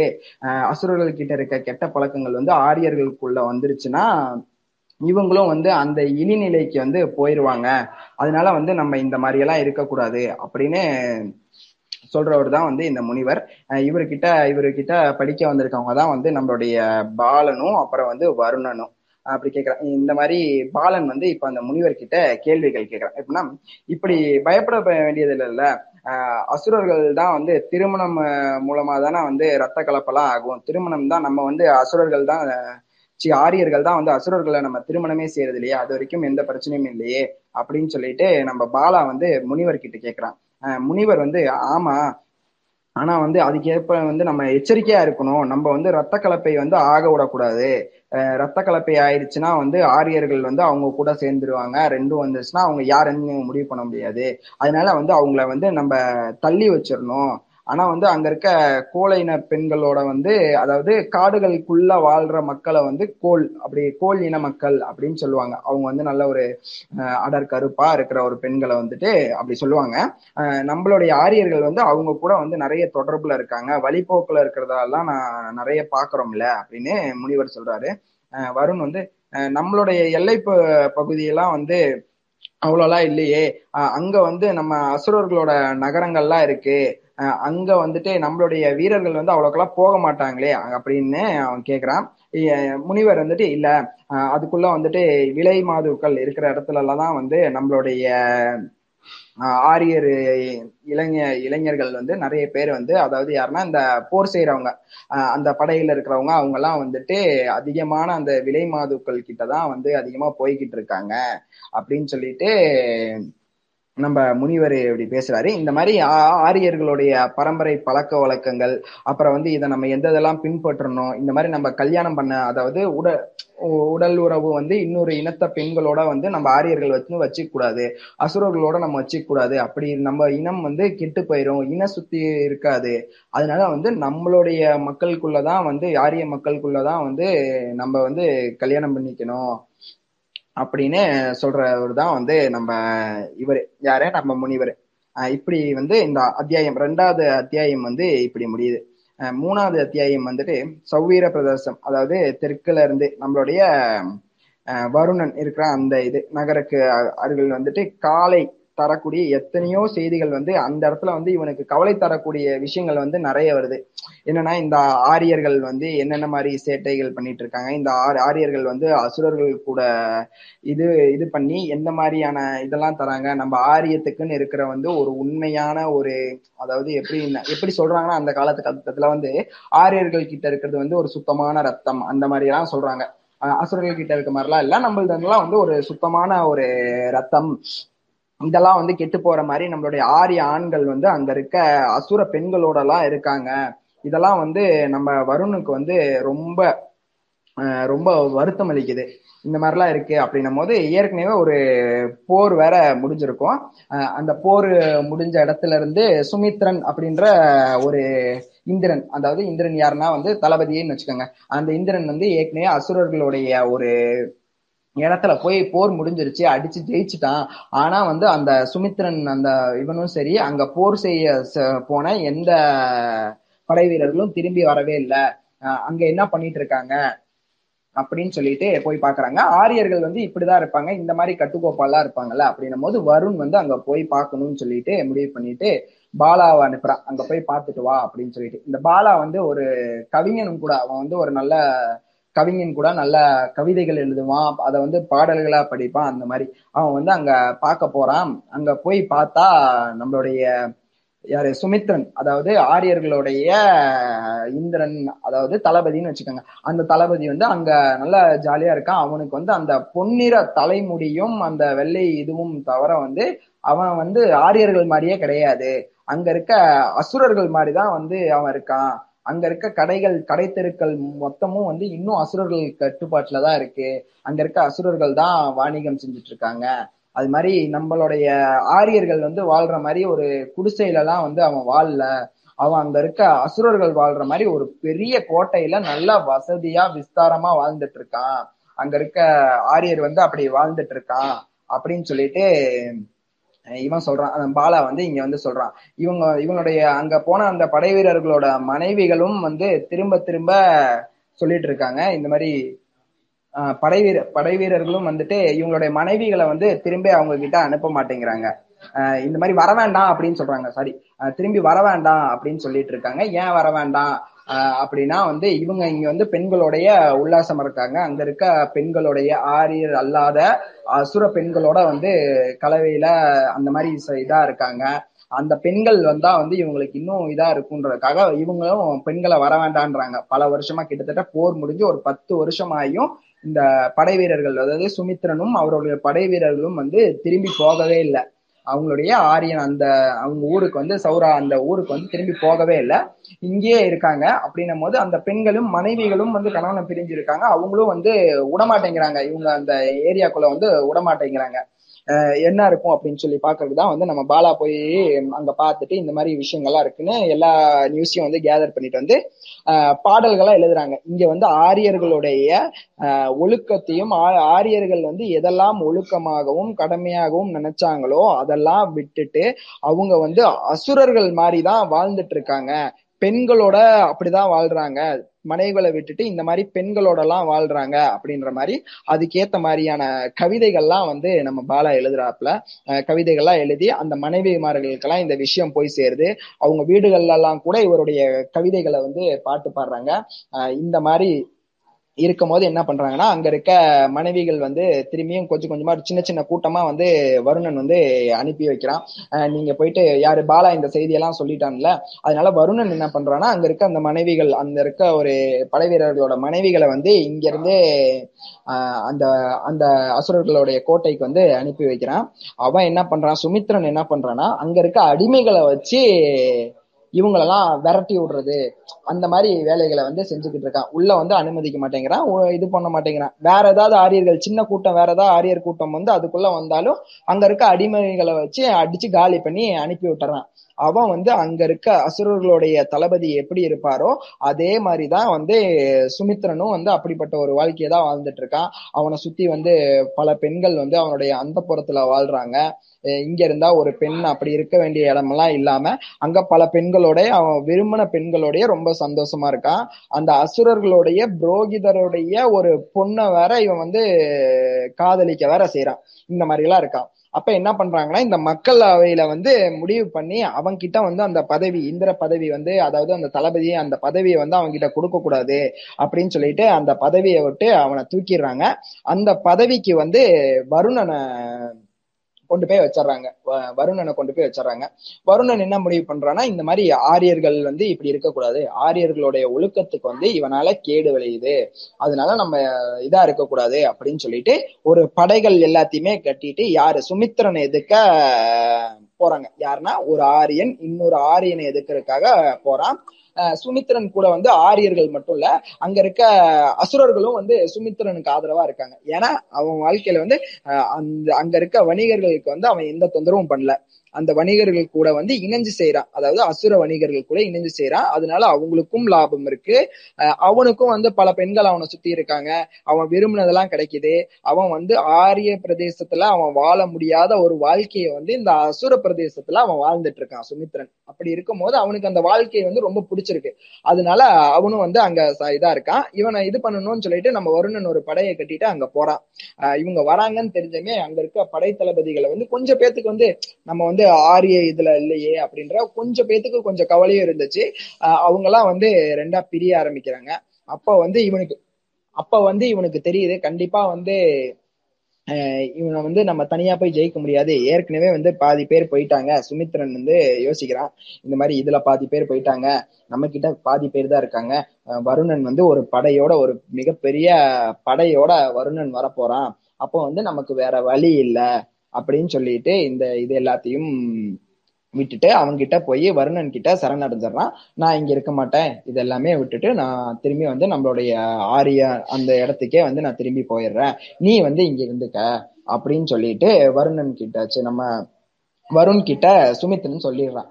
அதுக்கப்புறம் வந்து சு- வருணும் வந்து அங்கேயே இருக்கான் அங்கேயே இருந்துட்டு வந்து அங்க இருக்க இதெல்லாம் பாத்துக்கிறான் ஆனா என்னன்னா வந்து ஆரியர்களோட வந்து இந்த அரக்கர்கள் வந்து தொடர்பு இல்லாத வரைக்கும் அந்த மாதிரி ஒரு இதை வந்து அங்க அவன் இருந்துக்கிறான். இவனு வந்து திரும்பி வராங்க. இப்படியாக வந்து இந்த கதை வந்து முடியுது. அதாவது ஆறாவது கதை அந்திரா அப்படின்ற இந்த கதை வந்து முடியுது. அடுத்த கதை வந்து நம்ம சந்திர தோழர் சொல்லுவாரு ரொம்ப நன்றி. வாய்ப்பளித்த எல்லாருக்கும் வந்து ரொம்ப நன்றி. அங்கிரா கதை அளவுக்கும் இதுக்கப்புறம் வரப்போற கதை அளவுக்கு ரொம்ப இம்பார்ட்டன்ஸ் இல்லாம ரெண்டுக்கும் நடுநிலையில ஒரு கதையா இருக்கும். ஏன்னா அங்கிரா காலத்துல உருவான அந்த கட்டமைப்புகள் இருக்கும்ல அதை ஏன் உடைக்க முடியாம போகுது அப்படிங்கறத ஒரு விளக்கமா சொல்ற விளக் ஒரு சிறு விளக்க உரையா தான் இருக்கும் இந்த கதையும். பெரிய அளவுல சமூகத்துல பெரிய மாற்றங்கள் ஏற்படுற மாதிரி அதையும் இந்த கதையில நம்ம எதிர்பார்க்க முடியாது. அந்த அமைப்பை ஏன் உடைக்க முடியல ஏன் அதுலயே பயணிக்க வேண்டியதா இருக்கிற மாதிரி தான் இருக்கும் இந்த கதை. அதனால நேரக்குறைவு காரணமாக முடிஞ்ச அளவு இதை சுருக்கியும் சொல்றேன். ஏன்னா இப்பயே இன்னொரு எட்டு ஐம்பத்தி நாலு ஆயிடுச்சு முழுசா நம்ம எல்லாத்தையும் எக்ஸ்பிளைன் பண்ணிட்டு டைம் பத்தாது ரொம்ப நேரம் ஆயிரும். அதனால முடிஞ்ச அளவு சுருக்கி கொண்டு போறேன். சுருக்கி கொண்டு போகும்போது எதுக்காகனா அந்த முக்கியமான பாயிண்ட்ஸ் எல்லாம் விட்டுருக்காதுங்கிறனால அந்த முக்கியமான பாயிண்ட்ஸை மட்டும் எடுத்து சுருக்கி கொண்டு போறேன் தோழ- தோழர்களே இந்த கதை சுதாஸ் கதை வந்து நடக்கிற இடம் வந்து குரு பாஞ்சாலம் அப்படிங்கிற இடம். அதாவது இப்ப இருக்கிற ரோஹில்கண்ட். ரோஹில்கண்ட்ல உத்தரப்பிரதேஷ். இப்ப இருக்கிற உத்தரப்பிரதேஷ் அதே அதே மாதிரிதான். அது எ- அது எதனால எப்ப அங்கிருந்து தொடங்குறதுங்கிறதையும் நம்ம புரிஞ்சுக்கலாம். இந்த கதையெல்லாம் பார்க்கும்போது. இது எத்- வந்து இனக்குழு எந்த இனக்குழு இது மையப்படுத்தி இருக்குதுன்னா வேதகால ஆரியர் இந்த கதையோட போக்கை வந்து வேதகால ஆரியரோட தான் கனெக்ட் ஆகும்.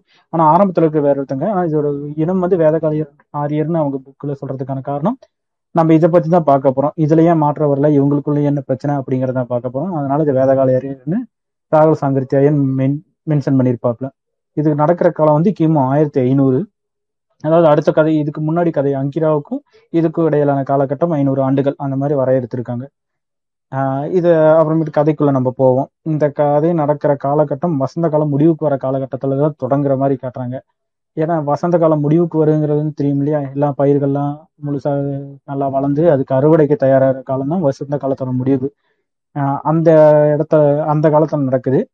எந்த இடம் அப்படின்னு பார்க்கும்போது சனா நதியோட சமவெளி. சனா ரிவருங்கிறது வந்து இப்போ பாஞ்சிட்டு இருக்கிற ரிவர் தான். என்னன்னா இந்த பஞ்சாப்ல பாயிற முக்கியமான நதி சட்லஜ் சட்லஜ் நதிக்கு மேற்கு பகுதியில் இருக்கிற ஒரு நதி. இப்போதைக்கு பாகிஸ்தான் அந்த மாதிரி வச்சுக்கலாம். பாகிஸ்தான்ல இந்த இட பின்னாடி இந்த இடத்துல சொல்றது என்னன்னா இப்ப இருக்கிற சியோல்கோட் சியால்கோட். அந்த இடத்த தான் சொல்லியிருக்காங்க. இந்த கதை இப்ப தொடங்குற இடம் வந்து சியால்கோட். அந்த இடத்துல தொடங்குது. அந்த இடத்துல தான் இதுக்கப்புறம் கதைக்குள்ள போறாங்க. அது என்னன்னா கோதுமை பயிர்கள்லாம் அந்த இடத்துல விளைஞ்சிருக்கு. நல்லா விளைஞ்சிருக்கு. அங்க ஒரு பாதையில இருக்குது. அந்த பாதை வழியா ஒரு வழிப்போக்கன் நடந்து வந்துட்டு இருக்கான் அவன் வழிப்போக்கன் வந்து அவங்க பசி அவன் கண்ணில் தெரியுது. அதுவும் இல்லாமல் தாகத்துல துடிச்சிட்டு இருக்காங்க. அந்த உதட்டுல இருந்து வெடிப்பு ஏற்பட்டுருக்கு. ஆஹ் அதிக அதிக தாகத்தால வந்துட்டு இருக்கும்போது பக்கத்துல பாக்குறேன் ஒரு சின்ன கிணறாட்டம் தெரியுது. அந்த கிணறுக்கு பக்கத்துல வண்டி மரம் இருக்கு.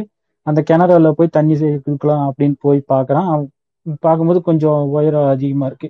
கீழே தண்ணி கீழ் மட்டத்துல இருக்கு. முதல்ல அவங்க இருக்க துண்டை விடுறான் அது எடுக்க அதுல இருந்து தண்ணி எடுக்க முடியல. தண்ணி அந்த துண்டு உரியற அளவு உயரம் போல திரும்பியும் வேட்டியை விடுறான் அதுவும் பத்தல ரெண்டையும் கட்டி விடுறான் அப்பயும் பத்தல. தன்னோட முயற்சி எல்லாம் தோல்வி அடைஞ்சனால அவன் அதுக்கு மேல எதுவும் செய்ய முடியாம திரும்பி ஓஞ்சு படுத்து விட்டு கிடக்குறான். திடீர்னு ஒரு சத்தம் கேட்குது சத்தம் கேட்கறது திசையை பார்க்குறான். ஒரு யுவதி நடந்து வந்துட்டு இருக்கா. அவ தோல்ல வந்து கயிறு இருக்கு வாளி இருக்கு. அதெல்லாம் ரெடியா இருக்கு. வந்து தண்ணி நோக்கு தான் போறா அப்படின்னு சொல்லும்போது தண்ணி வந்துட்டு இருக்கும்போது இவனால எதுவும் பேச முடியல எதுவும் பண்ண முடியல. ஆஹ் அப்படியே போய் படுத்து கிடக்குறான் சும்மா பார்த்துட்டு இருக்கான். அந்த யுவதியை இவனை பார்க்கும்போது தெரியுது. அவளும் அவன் பார்த்தோன்னே தெரிஞ்சிருச்சு இவன் தாகத்துல தான் இருக்கான் அப்படிங்கும்போது இவ கேட்கற அவனும் ஆமா வேணும் தண்ணி வேணும் அப்படின்னு சொல்லும்போது இவ வாளியை நிரப்பி அவங்ககிட்ட முதல்ல ஒரு கம்பி தண்ணியை குடிக்கிறான். அப்புறமே திரும்பி வாளியில் இருக்கிற அவன் வேணுங்கிற அளவு மூச்சு மட்டும் தண்ணியை குடிச்சிடுறான். மூச்சு மட்டும் தண்ணி குடிச்சதுக்கு அப்புறம் அவன் திடீர்னு மயக்க வருது மயங்கிறான் மயங்கினதுக்கு அப்புறம் இவங்க செய்ய வேண்டியது செய்யறாங்க மயக்கம் தெளியறதுக்கு அந்த தண்ணியை ஊற்றி கண்ணிலையும் நெத்திலையும் இது பண்றாங்க. அந்த தெளிவு அடைஞ்ச உடனே மயக்கம் தெளிஞ்ச உடனே கேட்கும்போது அதீத பசியில இருக்கிறனால நான் தண்ணி நிறைய குடிச்சிட்டேன். தண்ணி நிறைய குடிச்சோடனே எனக்கு ஒரு மாதிரி மயக்கம் வந்துருச்சு அப்படின்னு சொல்றான்.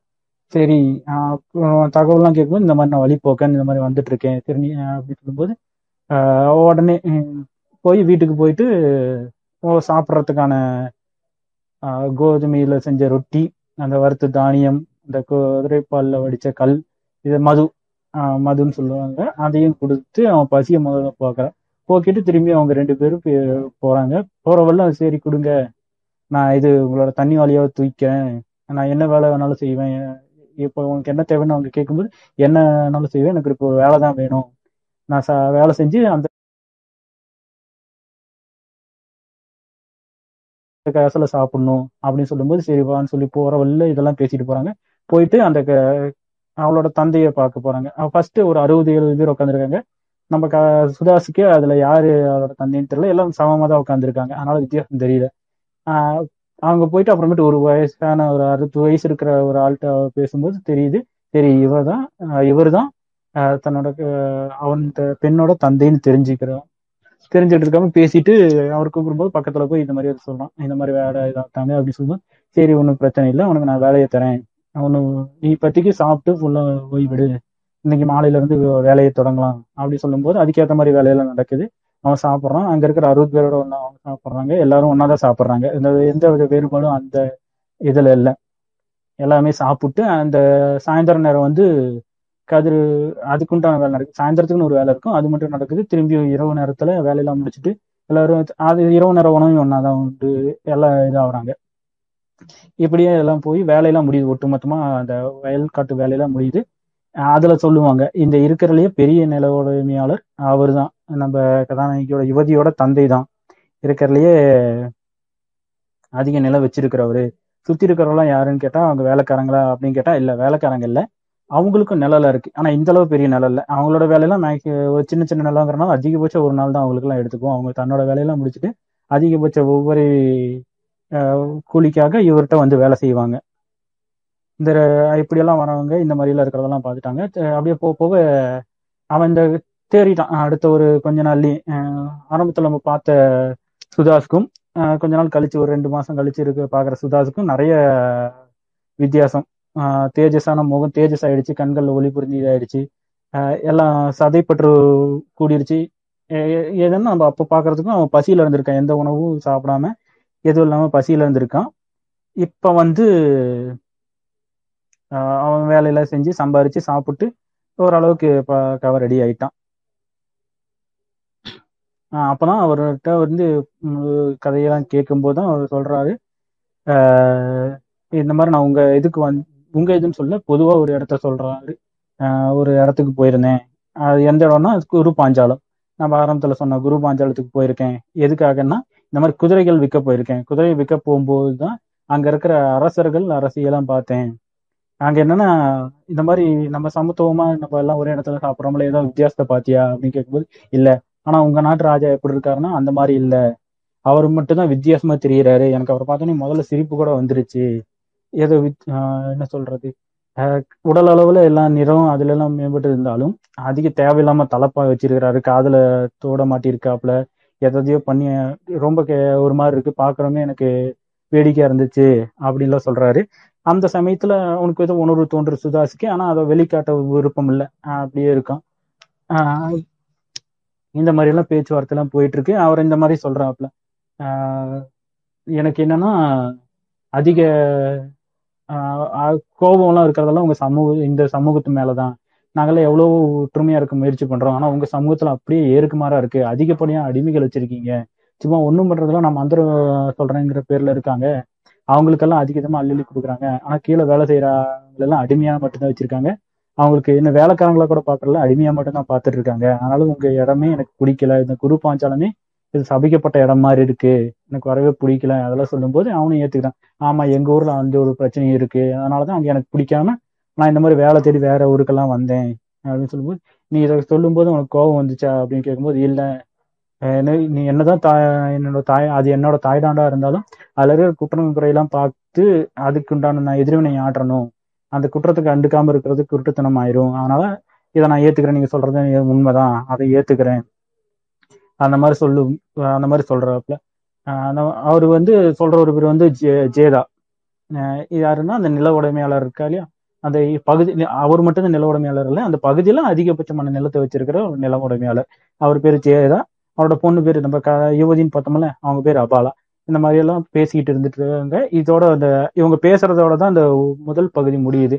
இந்த சுதாஸ் கதையோட முதல் பகுதி. எதை பத்தினா இங்க இருக்கிற இடம் இடத்தை பத்தி இதோட விவசாய தன்மை பத்தி அதை வந்து விவசாய வேலை செய்யறவங்கள பத்தி நில உடைமை பத்தி அவங்களோட உணவு பழக்கம் எல்லாத்தையும் பத்தியும் பேசிட்டு இருக்கிறது தான் முதல் பகுதியா முடியுது. அதோட என்னன்னா அந்த ஏ- இன்னொரு பகுதி இருக்குது இல்லையா? உம் அவங்க குற்றம் சொல்ற ஒரு பகுதி. என்னன்னா குரு பாஞ்சாலம். அதோட தன்மைகள் குறித்தும் பேசுறதோட இந்த முதல் பகு பகுதி முடியுது. இந்த சுதாஸ் கடையோட கதையோட முதல் பகுதி முடியுது. அடுத்தது அடுத்தது இரண்டாவது பகுதி. இந்த இரண்டாவது பகுதி வந்து எதுனா இந்த இவங்க சுதாசும் ஜேதா அப்புறமேட்டு அவரோட மகனான மகளான அபலா அபாலா. இந்த மூணு பேரும் இந்த குடும்ப அமைப்புகளை உருவா ஒன்று சேர முடியுமா? என்னென்ன பிரச்சனை ஆகும் என்னென்ன இது அதை பற்றியெல்லாம் பேசிட்டு இருக்கிற மாதிரி ஒரு பகுதியாக வருது. இதில் தான் அவங்க பேசிக்கிறாங்க. அஹ் எனக்கு கிட்டத்தட்ட நாலு ஐந்து வருடங்கள் ஆயிருது ஐந்து வருடத்துக்குள்ள அவங்க அபாலாவுக்கும் சுதாசுக்கு இடையிலான காதல் மலருது. அந்த காதல் பத்தி அந்த பகுதியில் இருக்க எல்லாருக்கும் தெரியுது. மற்ற பகுதியில் இருக்க எல்லாருக்கும் தெரியுது. ஆஹ் ஐயா இவரோட ஜேதாவுக்கும் தெரியுது. ஆனா ஜேதா தெரிஞ்சாலும் அவருக்கும் அது சந்தோஷம் தான் ஏன்னா இந்த அளவுக்கு வேலை செய்யற ஒரு நல்ல பையன். இருக்கலையே வடிவான வடிவுடைய அழகான தே ஒரு மா- சுதாஸ்னாவே இந்த வள்ளல் தன்மை புரிஞ்சவன் தான் அடுத்தவருக்கு அந்த சுதா அப்படின்னா வள்ளல் தன்மை புரிஞ்சவன் தான் அந்த வள்ளல் தன்மையோட அழகும் புரிஞ்சவன் அர்த்தம் அந்த அழகு அந்த பேருக்கு ஏற்ற மாதிரி அவன் இருக்கிறத பார்த்தோன்னே அவருக்கு ரொம்ப பிடிச்சி போயிருது இவனை வ- மறுமணம் நம்ம ஒன்று கொடுத்து வச்சிருக்கணும். அந்த மாதிரி யோசிச்சுட்டு இருக்கும் போது தான் ஒரு கண்டிஷன் அவங்க வைக்கிறாங்க. என்னன்னா அவர் இங்கேயே இருக்கணும். அதாவது இப்போ நம்ம சொல்லுவோம்ல வீட்டோட மாப்பிள்ளையும் அந்த மாதிரி கான்செப்ட் அதை அந்த இடத்துல அவங்க வச்சு ஆகணும் அப்படிங்கிற ஒரு கண்டிஷன் இருக்கு. அதை வந்து வெளிப்படையா இது வரைக்கும் யாரும் சுதாஸ்கிட்ட சொல்லல. சுதாஸ்க்கும் புரியும். மற்றவங்களுக்கு சொல்லணும்னு நினைக்கிறாங்க. ஆனால் வெளிப்படையா சொல்லல. இந்த கட்டத்துல ஒரு இடத்துல அது வெளிப்படுது. என்னன்னா சுதாஸும் அபாலாவும் பேசிக்கிறாங்க குளிச்சுட்டு குளிக்கிறாங்க குளிச்சுட்டு பரஸ்பரம் நல்லா விசாரிச்சுக்காங்க அன்பை பொழியிறாங்க காதலை வயப்பட்டு அந்த பேச்செல்லாம் பேசிட்டு ஒரு இடத்துல சொல்றாங்க.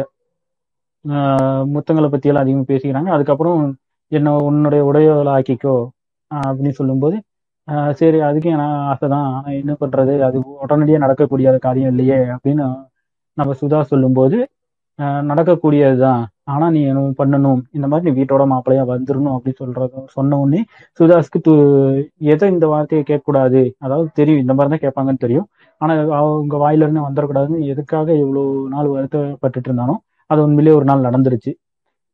சரி நான் இதை பத்தி யோசிக்கணும். ஏன்னா நான் திரும்பி எங்க தாயை போய் ஒரு தடவையோ பார்த்துட்டு வரணும். ஏற்கனவே சத்தியம் பண்ணியிருக்கேன். இந்த மாதிரி உங்களை கண்டிப்பா என்னோட வாழ்நாள்ல வந்து பார்ப்பேன் அப்படின்னு சொல்லி என்னோட தாய்க்கு சத்தியம் பண்ணியிருக்கேன். அதனால அவங்கள போய் பார்த்துட்டு வந்துடுறேன். அதுக்கப்புறம் நம்ம திருமணத்தை வச்சுக்கலாம். நான் இங்கேயே தங்கிடுறேன். அந்த மாதிரி சு- சுதா சொல்கிறான் அதுக்கப்புறம் திரும்பியும் கொஞ்சம் சில பேச்சுக்கள்லாம் தொடருது. அதுவும் அதுக்கும் சரி அப்படின்னு சொல்லிட்டு அபாலா அவங்ககிட்ட சொல்றான். நீ நீ எத்தனை வருஷமானாலும் உனக்காக நான் இங்கேயே தான் காத்திருப்பேன். திருமணம் புரியாம இந்த மத்திரபுரியால் தான் காத்திருப்பேன். எப்போ வந்தாலும் நான் உன்னோட இல்லாத தான் இருப்பேன் அப்படின்னு சொல்றான். சொல்லிட்டு ஒரு பெரிய விலை கொடுத்து அனுப்பி வைக்கிறாங்க. அபாலாவும் இந்த ஜேத்தாவும் அனுப்பி வைக்கிறாங்க. அனுப்பி வச்சிருக்கும் போ வச்சுட்டு அவங்க காத்திருக்காங்க. இதோட இரண்டாவது பகுதி முடியுது. இரண்டாவது பகுதியை தொடர்ந்து மூன்றாவது பகுதி. இந்த மூன்றாவது பகுதி என்ற மாதிரினா மற்ற முதல் ரெண்டு பகுதியில் ஒரு வேலைக்காரனா பார்த்தோம். இந்த பகுதியில் தான் நமக்கு ஒரு வித்தியாசமான சுதாஸோட இது தெரியும். கதாபாத்திரமா மாறுவாரு. அது என்னன்னா இளவல் கதாபாத்திரம். முதல் ரெண்டு பக்கத்துல வேலைக்காரனா இருந்திருக்காரு. மூன்றாவது பாத்திரம் வந்து அவர் வந்து ஒரு இளவரசன். அஹ் என்ன குரு பாஞ்சாலத்தை அப்பாந்துட்டு இருந்த திவாயதாஸ் அந்த மன்னரோட முதல் மனைவிக்கு பிறந்த மகன். அதனால அந்த அரியணைக்கு உரிய இளவரசன் நம்ம சுதாஸ் தான். ஆனா அது பிடிக்காம இந்த அவரோட தன்னோட தந்தையோட காலத்துல இந்த நாட்டுல குருமாஜாலத்தில் நடக்கிற கொடுமைகள் அந்த அ- அடிமைத்தனம் இந்த மாதிரி உழைக்கும் மக்களை சுரண்ட ஒட்ட சுரண்டி அதுல இருந்து பங்கெடுத்து இந்த அரசனும் அவனோட சொந்தக்காரர்களான புரோகிதர்களும் மாத்தி மாத்தி உண்டு கொழுக்கிறத பார்த்து அவர் வெறுப்படைஞ்சு தான் இந்த ஊரை விட்டே வெளியே போய் அவ்வளவு தூரம் பயணிச்சு போய் அங்க வேலைக்காரனா சேர்ந்து அத்தனை நாள் இருந்திருக்காரு. திரும்பி வந்து பார்க்கும்போது அதுல எந்த மாற்றமும் இல்லை. அதை வெறுத்திருக்காரு. ஆனா தன்னோட தாயை பார்க்காம இருக்க முடியல அப்படிங்கிறதுக்கோசரம் மட்டும்தான் வந்திருக்காரு. வந்து வந்து அதனாலதான் வேற யாரையும் பார்க்கல. யாருக்கும் தகவல் சொல்ல நேராக வந்து தன்னோட தாயை பார்க்கறாரு. தன்னோட தாயை பார்த்து இதெல்லாம் அது ரொம்ப நாள் கழிச்சு பார்க்குறாங்க இல்லையா? அதனால அதுக்குண்டான அன்புகள் பரிமாறிக்கிட்டு அவங்க பேசிட்டு இருக்காங்க. பேசிட்டு இருக்கும்போது உனக்காக தான்மா வந்தேன். ஆஹ் எனக்கு இந்த இடத்துல இருக்க பிடிக்கலனாலும் உனக்காக தான் வந்தேன் அப்படின்னு பேசிட்டு இருக்கும்போது திரும்பி இள இளவரசர் வந்த கதையை கேட்டு ராஜா வராரு. ஆஹ் அந்த புறத்துக்கு வராரு. இப்ப அந்த புறத்துல வந்த உடனே அவரும் இதே மாதிரி அன்பை பரிமாறிக்கிறாரு. என்னதான் எத்தனை பெண்கள் உறவுல இருந்தாலும் தன்னோட மூத்த மகன் இல்லையா? அந்த பாசம் இருக்க தானே செய்யும். அதனால அவரும் நான் இந்த மாதிரில விசாரிச்சுட்டு சரி என்ன பண்ற ஏது பண்ற அதெல்லாம் கேட்டுட்டு அவங்க ரெண்டு பேருக்கும் ஒரு கட்டத்துல பேச்சுவார்த்தை நடக்குது. யாருக்குன்னா? திவேதாஸ். இப்போதைய மன்னருக்கும் சுதாஸ் ஆகிய வருங்கால மன்னருக்கும் இருவருக்கும் இடையில பேச்சுவார்த்தை நடக்குது. அந்த பேச்சுவார்த்தை எப்படிப்பட்டதா இருக்குதுன்னா சுதாஸ் வந்து எனக்கு இந்த மாதிரி ஆட்சி மிக பிடிக்கல. இந்த ஆட்சியை உடைச்சிட்டு திரும்பி பழங்காலத்துல முற்காலத்துல இருந்த இதுக்கு குடியரசுக்கே போகலாம் அதாவது மக்கள் நடத்த மக்களுக்கான அரசாக இருக்கும் மக்கள் நடத்துகிற அரசன அரசாக இருக்கும் இங்கே அரசனை சார்ந்து அரசன் நம்பி மட்டும்தான் இருக்குது இதை வந்து அடிமைகள் உருவாக்கி இருக்கீங்க அந்த அடிமைகள் உழைச்சி உழைச்சி அரசருக்கும் பொதுகிறவு கொடுத்துருக்காங்க. இந்த அரசர்கள்னு ஒரு பகுதி பதவியை மட்டும் வச்சுட்டு ஏதோ ஒரு காலத்தில் நமக்கு ஏதோ கொடுத்துருக்காங்க. பா- நம்ம ஏதோ நல்லது செஞ்சுருக்கோம் அப்படின்னு சொல்லி இந்திரனா இருந்த காலத்தில் படைத்தலனா இருந்த காலத்தில் நம்மளோட வீர பராமரத்தை தரம் நம்மளோட தாத்தா அவங்களோட வீர பராமரத்தை காட்டி அது மூலமா பொருள் கொடுத்த பொருள் அதெல்லாம் பலமா சேர்த்து வச்சுக்கிட்டு அந்த முதல் வச்சுக்கிட்டு நம்ம அந்த அதாவது என்ன சொல்றது. ஓ, அந்த பொருள்கள் தானே ஒரு அரசமைப்புக்கு அந்த பொருள்கள் தான் முக்கியம். நீ ஒரு உங்க காடு வச்சிருக்கீங்க காட்டுல வந்து விவசாயம் செய்யறாங்கன்னா அந்த காடு உங்களுக்கு சொந்தமா இருக்கும். விவசாயம் செஞ்சுட்டு அதுல குளிக்கிற கூலியை வச்சுதான் அவங்க திரும்பி வேலைக்கு வருவாங்க. அப்படி இல்லைன்னா வேற இடத்துக்கு போனாலும் அவங்க பட்டியல் நடந்தா சாவாங்கங்கிறப்போ நீங்க கொடுக்குற குறைஞ்சபட்ச கூலியாவது அவங்களுக்கு வேணுங்கிறப்ப உங்களை நாடி வந்துதான் ஆகணும். அப்படி நாடி வரவங்களை நீங்க என்ன பண்ணிட்டீங்க? இந்த மாதிரி நாங்கள் கூலி தரணும்னு எனக்கு அடிமையா இருந்தாகணும் அப்படிங்கிற ஒரு கட்டமைப்பு உருவாக்கி அந்த அடிமைகளை வச்சு நீங்க ஆட்சி நம்ம ஆட்சி நடத்திட்டு இருக்கோம். இது நல்லது இல்ல இந்த ஆட்சியை உடைச்சிட்டு திரும்பி குடியரசாகவே கொண்டு போகணும். மக்கள் தன்னோட தலைவனை தேர்ந்தெடுத்துக்கிட்டோம். யார் நல்லவனோ அவனை தேர்ந்தெடுத்துக்கிட்டோம். அவனுக்கு உண்டான எல்லாம் செஞ்சுக்கிட்டோம். இந்த சுயநல ஆட்சியை விட்டுட்டு இந்த மாதிரி பொதுநலமா போவோம் அப்படின்னு சுதா சொல்ற போது திரும்பி திவேதாஸ் முன் வைக்கிறாரு. இதை நம்ம நாம முடிவு எடுக்கல நமக்கு முன்னாடி பல காலத்துக்கு முன்னாடி ஆஹ் முடிவு எடுத்ததுதான் நாம இதை செய்யலினாலும் நம்மளுக்கு பின்னாடி வேற யாரோ ஒருத்தர் செஞ்சிருவாங்க.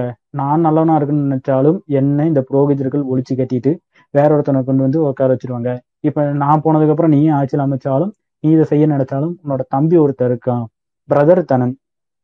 அந்த பிரதர் தனன் ஆட்சிக்கு வந்து ஆட்சியில உட்கார வைக்கிறதுக்கு தான் எல்லா புரோகிதர்களும் முனிவர்களும் ஆஹ் அவங்க எல்லாருமே தயார் இருக்காங்க அவனை உட்கார வச்சுட்டா முற்றும் முதலமான ஆட்சியா வரும் மக்களுக்கான எந்த நல்லதும் இருக்காது. இப்ப இருக்கிற குறைஞ்சபட்ச கூலி அதெல்லாம் கிடைக்குமாங்கிற சந்தேகம் தான் அந்த மாதிரி எல்லாம் சொல்லி பேசுறாங்க. ஆஹ் பேசிட்டு போயிட்டு இருக்கும்போது சொல்றேன் இந்த இந்த இதை நம்ம எதுக்கு பார்க்கணும்னா இதுக்கு முன்னாடி அந்த பார்த்துருப்போம் அங்கிராங்க அந்த முனிவர் இருந்திருப்பாரு. அந்த முனிவர் ஒரு கட்டமைப்புல உருவாக்கி இருப்பாரு ஏன்னா அசுரர்களோட சேரக்கூடாது. நம்ம ஆரியர்கள் ஆரியர்கள் தனிச்சு செயல்படணும். அப்படி அதுக்கு முன்னாடி புருதானன் பார்க்கணும். புருதானன்ல வந்து எதை செய்வாங்க? அசுரர்கள் வந்து இந்த மாதிரி அடிமைகளை வச்சிருக்காங்க. இந்த அடிமைகள்லாம் வச்சிருக்கிறது எவ்வளவு கேவலமான விஷயம். இதெல்லாம் நடக்கவே கூடாது அப்படின்னு சொல்லிட்டு அந்த மாதிரி அடிமைகள் வந்து நம்ம ஊர் பொண்ணுங்களுக்கு இது போனாலும் அனுப்பி அடிமையாக்கிடுவாங்க. அதுக்காக தான் அவங்க நோட்டமிடுறாங்க. அந்த மாதிரி சொல்லி புருதானன் வந்து அசுரலுக்கு எதிராக ஆரம்பிச்ச வா இந்த போரை தான் முதல் போரை தான் நம்ம ஐந்தாவது கதையிலே பார்த்துருப்போம். அந்த தொடர்ச்சி அங்கிர முடிவும் அசுரர்களை சேரக்கூடாது. அந்த மாதிரி சொல்லிட்டு ஒரு கட்டமைப்பு உருவாக்குவார். எதுக்காகனா அசுரர்கள் வந்து கீழ்த்தனமா இருக்காங்க.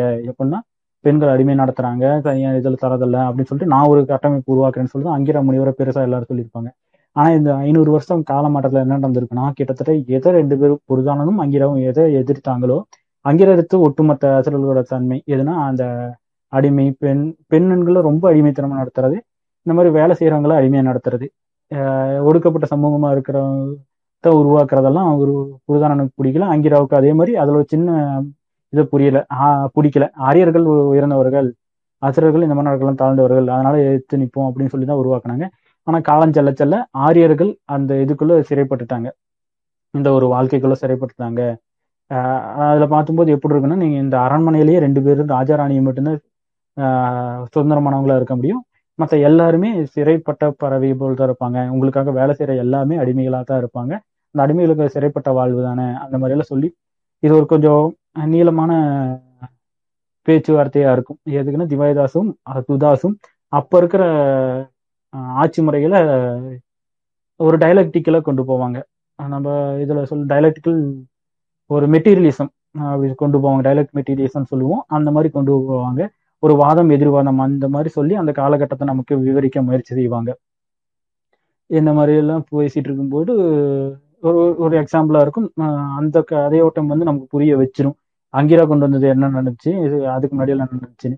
அந்த இதே பேசும்போதே ஒரு மூணாவது பகுதி முடிஞ்சிரும். இதை பத்தி பேசுறதெல்லாம் முக்கா மூணாவது பகுதியாகவே இருக்கும். அடுத்தது வந்து நாலாவது பகுதி. திவேதாஸ் இறந்துட்டாரு இப் திவோதாஸ் இறந்ததுக்கு அப்புறம் நம்ம சுதாஸ் ஆட்சி அமைக்கிறாரு. என்னன்னா திவோ திவோதாஸ் எது எது பிடிக்க ஆட்சியில எது எது பிடிக்கலன்னு ஆஹ் சுதாஸ் சொன்னானும் அது நடக்க வேண்டிய கட்டாயத்துக்கு அவன் தள்ளப்படுறான். எந்த மாதிரின்னா அவன் அதை செய்யல. இனிமேட்டு உங்களுக்கு நான் செய்ய மாட்டேன். ஆண்ட அந்த அடிமை சமூகத்துல வச்சிருக்க மாட்டேன். ஆஹ் நீங்க புரோகிதர்களுக்கு வந்து அந்த அடிமைகள் எல்லாம் சப்ளை பண்ண மாட்டேன் அப்படின்னு சொல்ல சொல்றேன்னு நினைச்சாலும் என்ன பண்ணுவாங்கன்னா உடனே மக்களுக்கு மக்களை வந்து ஆஹ் இந்த மாதிரி ஆட்சியாளருக்கு எதிராக திருப்பி விட்டுற ஒரு முக்கியமான இடத்துல தான் இந்த முனிவர்கள்லாம் இருந்தாங்க. இப்ப காலத்துக்கு எப்படி சொல்லணும்னா ரைட் இன்டெலிஜெக்ட் இன்டலெக்சுவல்ஸ்லாம் இருக்காங்க இல்லையா? அதே மாதிரி ஒரு குரூப் தான் அது. படிக்காத பாமர் சமூகம் அதுக்கு மேல இருக்கிற வந்து ஒரு முனிவர்கள் சார்ந்த சமூகம் அதுக்கு மேல அரசன். இந்த கட்டமைப்புல வந்து ரெண்டு பேருக்கு நடுவில் இருக்க முனிவர்கள் வந்து என்ன வேணாலும் மக்களை சொல்லி ஏமாத்தலாம். என்னன்னா இந்திரர்கள் அந்த மாதிரி தேவர்கள் அவங்களோட சப்போர்ட்ல தான் நம்மளாம் நல்லா ஆட்சி நடத்துறோம். நம்மளோட அரசர் நல்லா இருக்கோம். நாமெல்லாம் ஒருவேளை உணவாவது கிடைக்குது. நீங்க அடிமையா இருந்தாலும் உங்களுக்கு உணவு கிடைக்குது. நம்ம முற்காலத்தெல்லாம் யோசிச்சு பார்த்தீங்கன்னா அதெல்லாம் ரொம்ப கஷ்டம் அப்படின்னு சொல்லி இல்லாத கதையெல்லாம் கட்டி கதையெல்லாம் கட்டி வச்சு அவங்கள ஏமாத்திட்டு இருக்காங்க. யாருன்னா இந்த இடைப்பட்ட பகுதியில் இருக்க முனிவர்கள் அந்த யார சொன்னா அங்கிரா வழி வந்தவர்கள். அங்கிரா எப்படி முதல் முனிவராக எடுத்துக்கிறாங்களோ அதுக்கு பின்னாடி வந்திருக்காங்க. யாருன்னா வசிஷ்டர் விஸ்வாமித்திரர் பரத்வாஜர் இவங்கெல்லாம் எழுதியிருக்காங்க. என்னென்ன எழுதியிருக்காங்கன்னா ரிக்வேதம்னு ஒன்று எழுதியிருக்காங்க. அந்த ரிக்வேதத்தில் இந்த மாதிரி கதை கட்டி விட்டுருக்காங்க. இந்த கதைகள் எல்லாம் மக்களை நம்ப சொல்லி கட்டாயப்படுத்திருக்காங்க நம்பியிருக்காங்க மக்களும். அதனால இதை உடைக்கிறது ரொம்ப கஷ்டங்கிறத சுதாசும் உணர்றான். சுதாஸ் இப்படி உணர்ந்து என்ன பண்றது எது பண்றதுன்னு பட்டு அவங்களுக்கு செய்ய வேண்டியது செய்யறான். அதே போல வந்து மக்களுக்கு தன்னால என்ன முடியுமோ அதையும் செய்யறான். அதாவது திவோதாஸ் எந்த அளவுக்கு செய்யாரோ அதை விட அதிகமாகவே மக்களுக்கு செய்யறான். ஆனா அது வந்து முழுசா செய்ய முடியல. இடைப்பட்ட பகுதியில வந்து இந்த இவங்கெல்லாம் நிற்கிறாங்க இவங்க வந்து என்ன பண்றாங்க? தன் வீட்டு பெண்களையும் அந்த புறத்துக்கு அனுப்புறாங்க. அது சுதாஸ்க்கு அது பிடிக்கல. அதுல இருந்து விலகியே நிற்கிறாரு அவர் எப்ப சுதாஸ் அந்த மாதிரி எல்லாம் அனுப்பிச்சு அந்த புறத்துக்கு அவர் போலினால் தூங்குற ஓய்வு எடுக்க நேரத்துக்குமா அவங்க போவாங்க அப்போ கூட அவங்க விடாம இந்த மாதிரி எல்லாம் அனுப்புறாங்க. பெண்களை கேலிக்கும் அதுக்கும் அனுப்புறாங்க. அவருக்கு அந்த சமயத்திலையும் தன்னோட காதலியான அபாலாவின் நினைவு தான் வருது. இந்த மாதிரி எல்லாம் போய் யோசிச்சுட்டு இருக்கும் போதும் ஒரு தடவை நல்லா தீவிரமா யோசிச்சு பாக்குறாரு என்னென்ன பண்ண முடியும் எது பண்ண முடியும் அவருக்கு ஒரு கட்டுப்பட்ட ஒரு அமைப்புக்குள்ள இருக்காரு. அவரால் அதுக்கு மேல எதையும் யோசிக்க முடியாது. ஏன்னா அந்த அமைப்பே கருத்து முதல்வாதத்தின் அடிப்படையில் நடைபெறுகிற ஒரு ஆட்சி அமைப்பு ஆயிடுச்சு. கருத்து முதல்வாதம்லாம் நமக்கு தெரிஞ்சதுதான். நமக்கு சில பேருக்கு தெரியும். ஆனா சில பேருக்கு கருத்து முதல்வாதம்னால என்னால தெரியாது. ஒரு கருத்தை மட்டும் முன் வச்சு அதுதான் எல்லாம் உண்மை. அதப்படிதான் எல்லாம் நடக்குது அப்படின்னு நம்புறவங்க கருத்து முதல்வாதம். பொருள் முதல்வாதம்னா நமக்கு பொருள் வச்சுதான் தத்துவம் எல்லாம் உருவானுச்சு. அதாவது பொருள் இல்லாமல் எந்த ஒரு விஷயமும் இல்லை அப்படின்னு நினைக்கிறவங்க தான் பொருள் முதல்வாதம். இது வந்து ஒரு அடிப்படையில சொல்றேன். நம்ம அடிக்கடி நடத்துகிற ஸ்பேஸுக்கெல்லாம் வந்தீங்கன்னா இதை பற்றின ஒரு இலக்கங்கள் தெளிவாக கேட்டு தெரிஞ்சுக்கலாம். வந்து இந்த கதையில நம்ம சொல்ல வர்றது அதுதான் என்ன மக்கள் வந்து இந்த கருத்து முதல்வாதத்துக்குள்ள திணிக்கப்பட்டு அவங்களுக்குள்ள திணிக்கப்பட்டுருச்சு. கருத்து முதல்வாதங்கிறது. இந்த மாதிரி சுதாஸ் கிட்டத்தட்ட பொருள் முதல்வாதின்னு வச்சுக்கலாம். அந்த பொருள் முதல்வாதியால கருத்து முதல்வாதத்தை அவ்வளோ சீக்கிரம் உடைக்க முடியல. ஆஹ் அவங்களுக்குள்ள திணிச்சுக்கிட்டே இருக்காங்க. ஒவ்வொரு கேப் கிடைக்கும் போது திணிச்சுக்கிட்டே இருக்காங்க. ஏதோ ஒரு நல்லது நடந்தாலும் இப்ப தேவையான நிலத்துல மழை பெஞ்சுதா? வர்ணன் தேவனால கொடுத்துக்கப்பட்டது அப்படின்னு. அவங்க சு சுட்டு சா- எப்படியா இருந்தாலும் சமைக்கிறத சுட்டு தான் சமைச்சு சாப்பிட்டாகணும். குளிர்காலம் வரும்போதும் நெருப்பு தான் தேவைப்படும். அந்த நேரத்துல எல்லாம் என்ன சொல்லுவாங்க? நமக்கு அக்னி பகவான் கொடுத்தது. அதனாலதான் நம்ம சுட்டு சாப்பிட்றோம். இந்த மாதிரி ஒவ்வொன்றுக்கும் அவங்க தேவர்களை சொல்றாங்க. அந்த தேவர்கள் எதனாலன்னா நம்ம அந்தரம் போட்டனாலதான் இது நடந்துச்சு. அப்படின்னு சொல்லி நம்ப வச்சுக்கிட்டே இருக்காங்க. திருப்பி திருப்பி அந்த பொய்யை சொல்லி நம்ப வச்சு அந்த மக்களோட மனசுல ஆளை பதிய வச்சுட்டாங்க. இதெல்லாம் ஒன்றும் உடைக்க முடியாது அப்படின்னு தெரிஞ்சு மனம் உடஞ்சிருச்சு. கிட்டத்தட்ட மனம் உடஞ்சிருச்சு. திரு சரி இங்கதான் இந்த மாதிரி இருக்குது. அப்படிங்கிறனால திரும்பி சுதாஸ் என்ன பண்றாருன்னா ஒரு முடிவெடுக்கிறாரு மாறு வேஷம் மாதிரி ஒன்று போட்டுட்டு திரும்பியும் போய் அந்த பக பழைய தேசத்துக்கு போறாரு. எதுனா நம்ம சொல்லியிருந்தாலும் மந்திர மந்திர மத்திரபுரி. கிட்டத்தட்ட என்னன்னா அந்த சியால்கோட் சியா அங்கே போய் பார்க்கலான்ட்டு போகும்போது தான் தெரிய வருது. தேஜா ரொம்ப வருஷத்துக்கு முன்னாடி தெரிஞ்சுட்டு இறந்துட்டாரு போன வருஷம் வந்து அபாலாவும் இறந்துட்டாங்க அப்படின்னு சொல்லுது. இப்ப இறந்த இடத்துல என்ன இருக்காங்கன்னா அபாலோட சகோதரர் குடும்பம் தான் இப்போ வசிக்குது. அபாலோ அபாலாவை பார்க்க முடியல. ஆனா இவரை பார்த்து அடையாளம் தெரிஞ்சுக்கிட்டு அபாலாவோட தோழி ஒரு என்ன பண்ணுறான்னா அபாலா அணிந்திருந்த உடைய வந்து சுதாசிட்ட கொடுக்குறாரு. இதுதான் விட்டுட்டு போன கடைசி பொருள் பொருட்கள் உடைகள் இதெல்லாம். பாருன்னு சொல்லும்போது அவங்க மூண்டி பார்க்கும்போது அந்த அபாலோட நறுமணமே அதுக்குள்ள பரவி இருக்கிறதா நினைக்கிறதோட இந்த கதை முடியுது. இந்த நாலு இதுதான் நாலாவது பகுதியோட முடிவா அமையுது. கிட்டத்தட்ட இந்த நாலு பகுதி நாலு பகுதியிலையும் நான் சொன்ன மாதிரி தான் ரொம்ப இதில் இதுல ரொம்ப அதிகமா சமூகத்துல உள்ள பெரிய மாற்றம் ஏற்படுறதெல்லாம் எதுவும் இல்லை. என்னென்ன மாற்றம் ஏற்படுத்தப்பட்டிருக்கு அப்படிங்கிறத வந்து டயலெட்டிக்கலா சொல்லியிருப்பாங்க. முக்கியமான பகுதியா மூணாவது பகுதி தான் திவோதாசும் சுதாஸும் சுதாசும் அந்தந்த அந்த கால நடைமுறையை நமக்கு விளக்கியிருப்பாங்க. ஹிஸ்டரிக்கல் மெட்டீரியலிசம் பேஸ் பண்ணியும் இது பண்ணியிருப்பாங்க.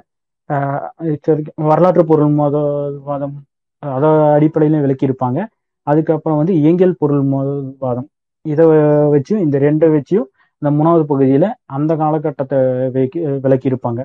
இது எந்த இடம்னா மேற்கு பு- உத்தரப்பிரதேஷ் இப்ப எப்படி சாதிய கட்ட இந்த நம்ம புரிஞ்சுக்கணும். இப்போ ஆயிரத்தி ஐநூறுல நடந்துச்சுன்னா ஆயிரத்தி ஐநூறுல இருந்து இப்போ வரைக்கும் அங்கே அப்படியே தான் நடந்துட்டு இருக்கு கடவுள்களை ரொம்ப எந்த அளவுக்கு பண்றாங்க அதெல்லாம் பார்க்கும்போது தெரிஞ்சுக்கணும்.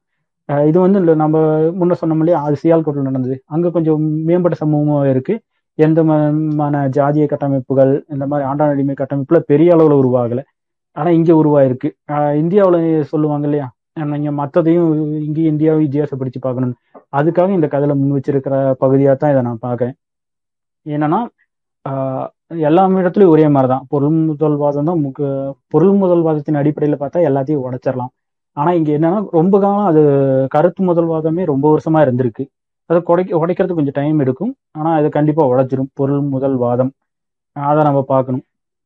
அதனால இந்த கதை சுதாஸ் கதை வந்து நான் அதை அதுக்காக தான் பாக்குறேன் ஆஹ் எந்த இடத்துல நம்ம அந்த இடத்துல ஜாதிய கட்டமைப்பு உருவானுச்சு? அரசியல் அமைப்புல வந்து இந்த கருத்து முதல்வாதம் எந்த அளவுக்கு தாக்கத்தை ஏற்படுத்துங்கிற ஒரு பெரிய கதை அமைப்பு தான் ஒரு சுதாசிங்கிற கதை அமைப்பு. ஆஹ் அவ்வளவுதான் தோழர். நான் நிறைய இதுல விடுபட்டிருக்கும். ஏன்னா நேரத்தின் நேரம் நமக்கு இப்ப கம்மியா இருக்கனால சீக்கிரம் முடிச்சாகணும் அப்படிங்கிற ஒரு கான்செப்ட்ல முக்கியமான பாயிண்ட்ஸ் மட்டும் சொல்லியிருக்கேன். இந்த கதையிலேயே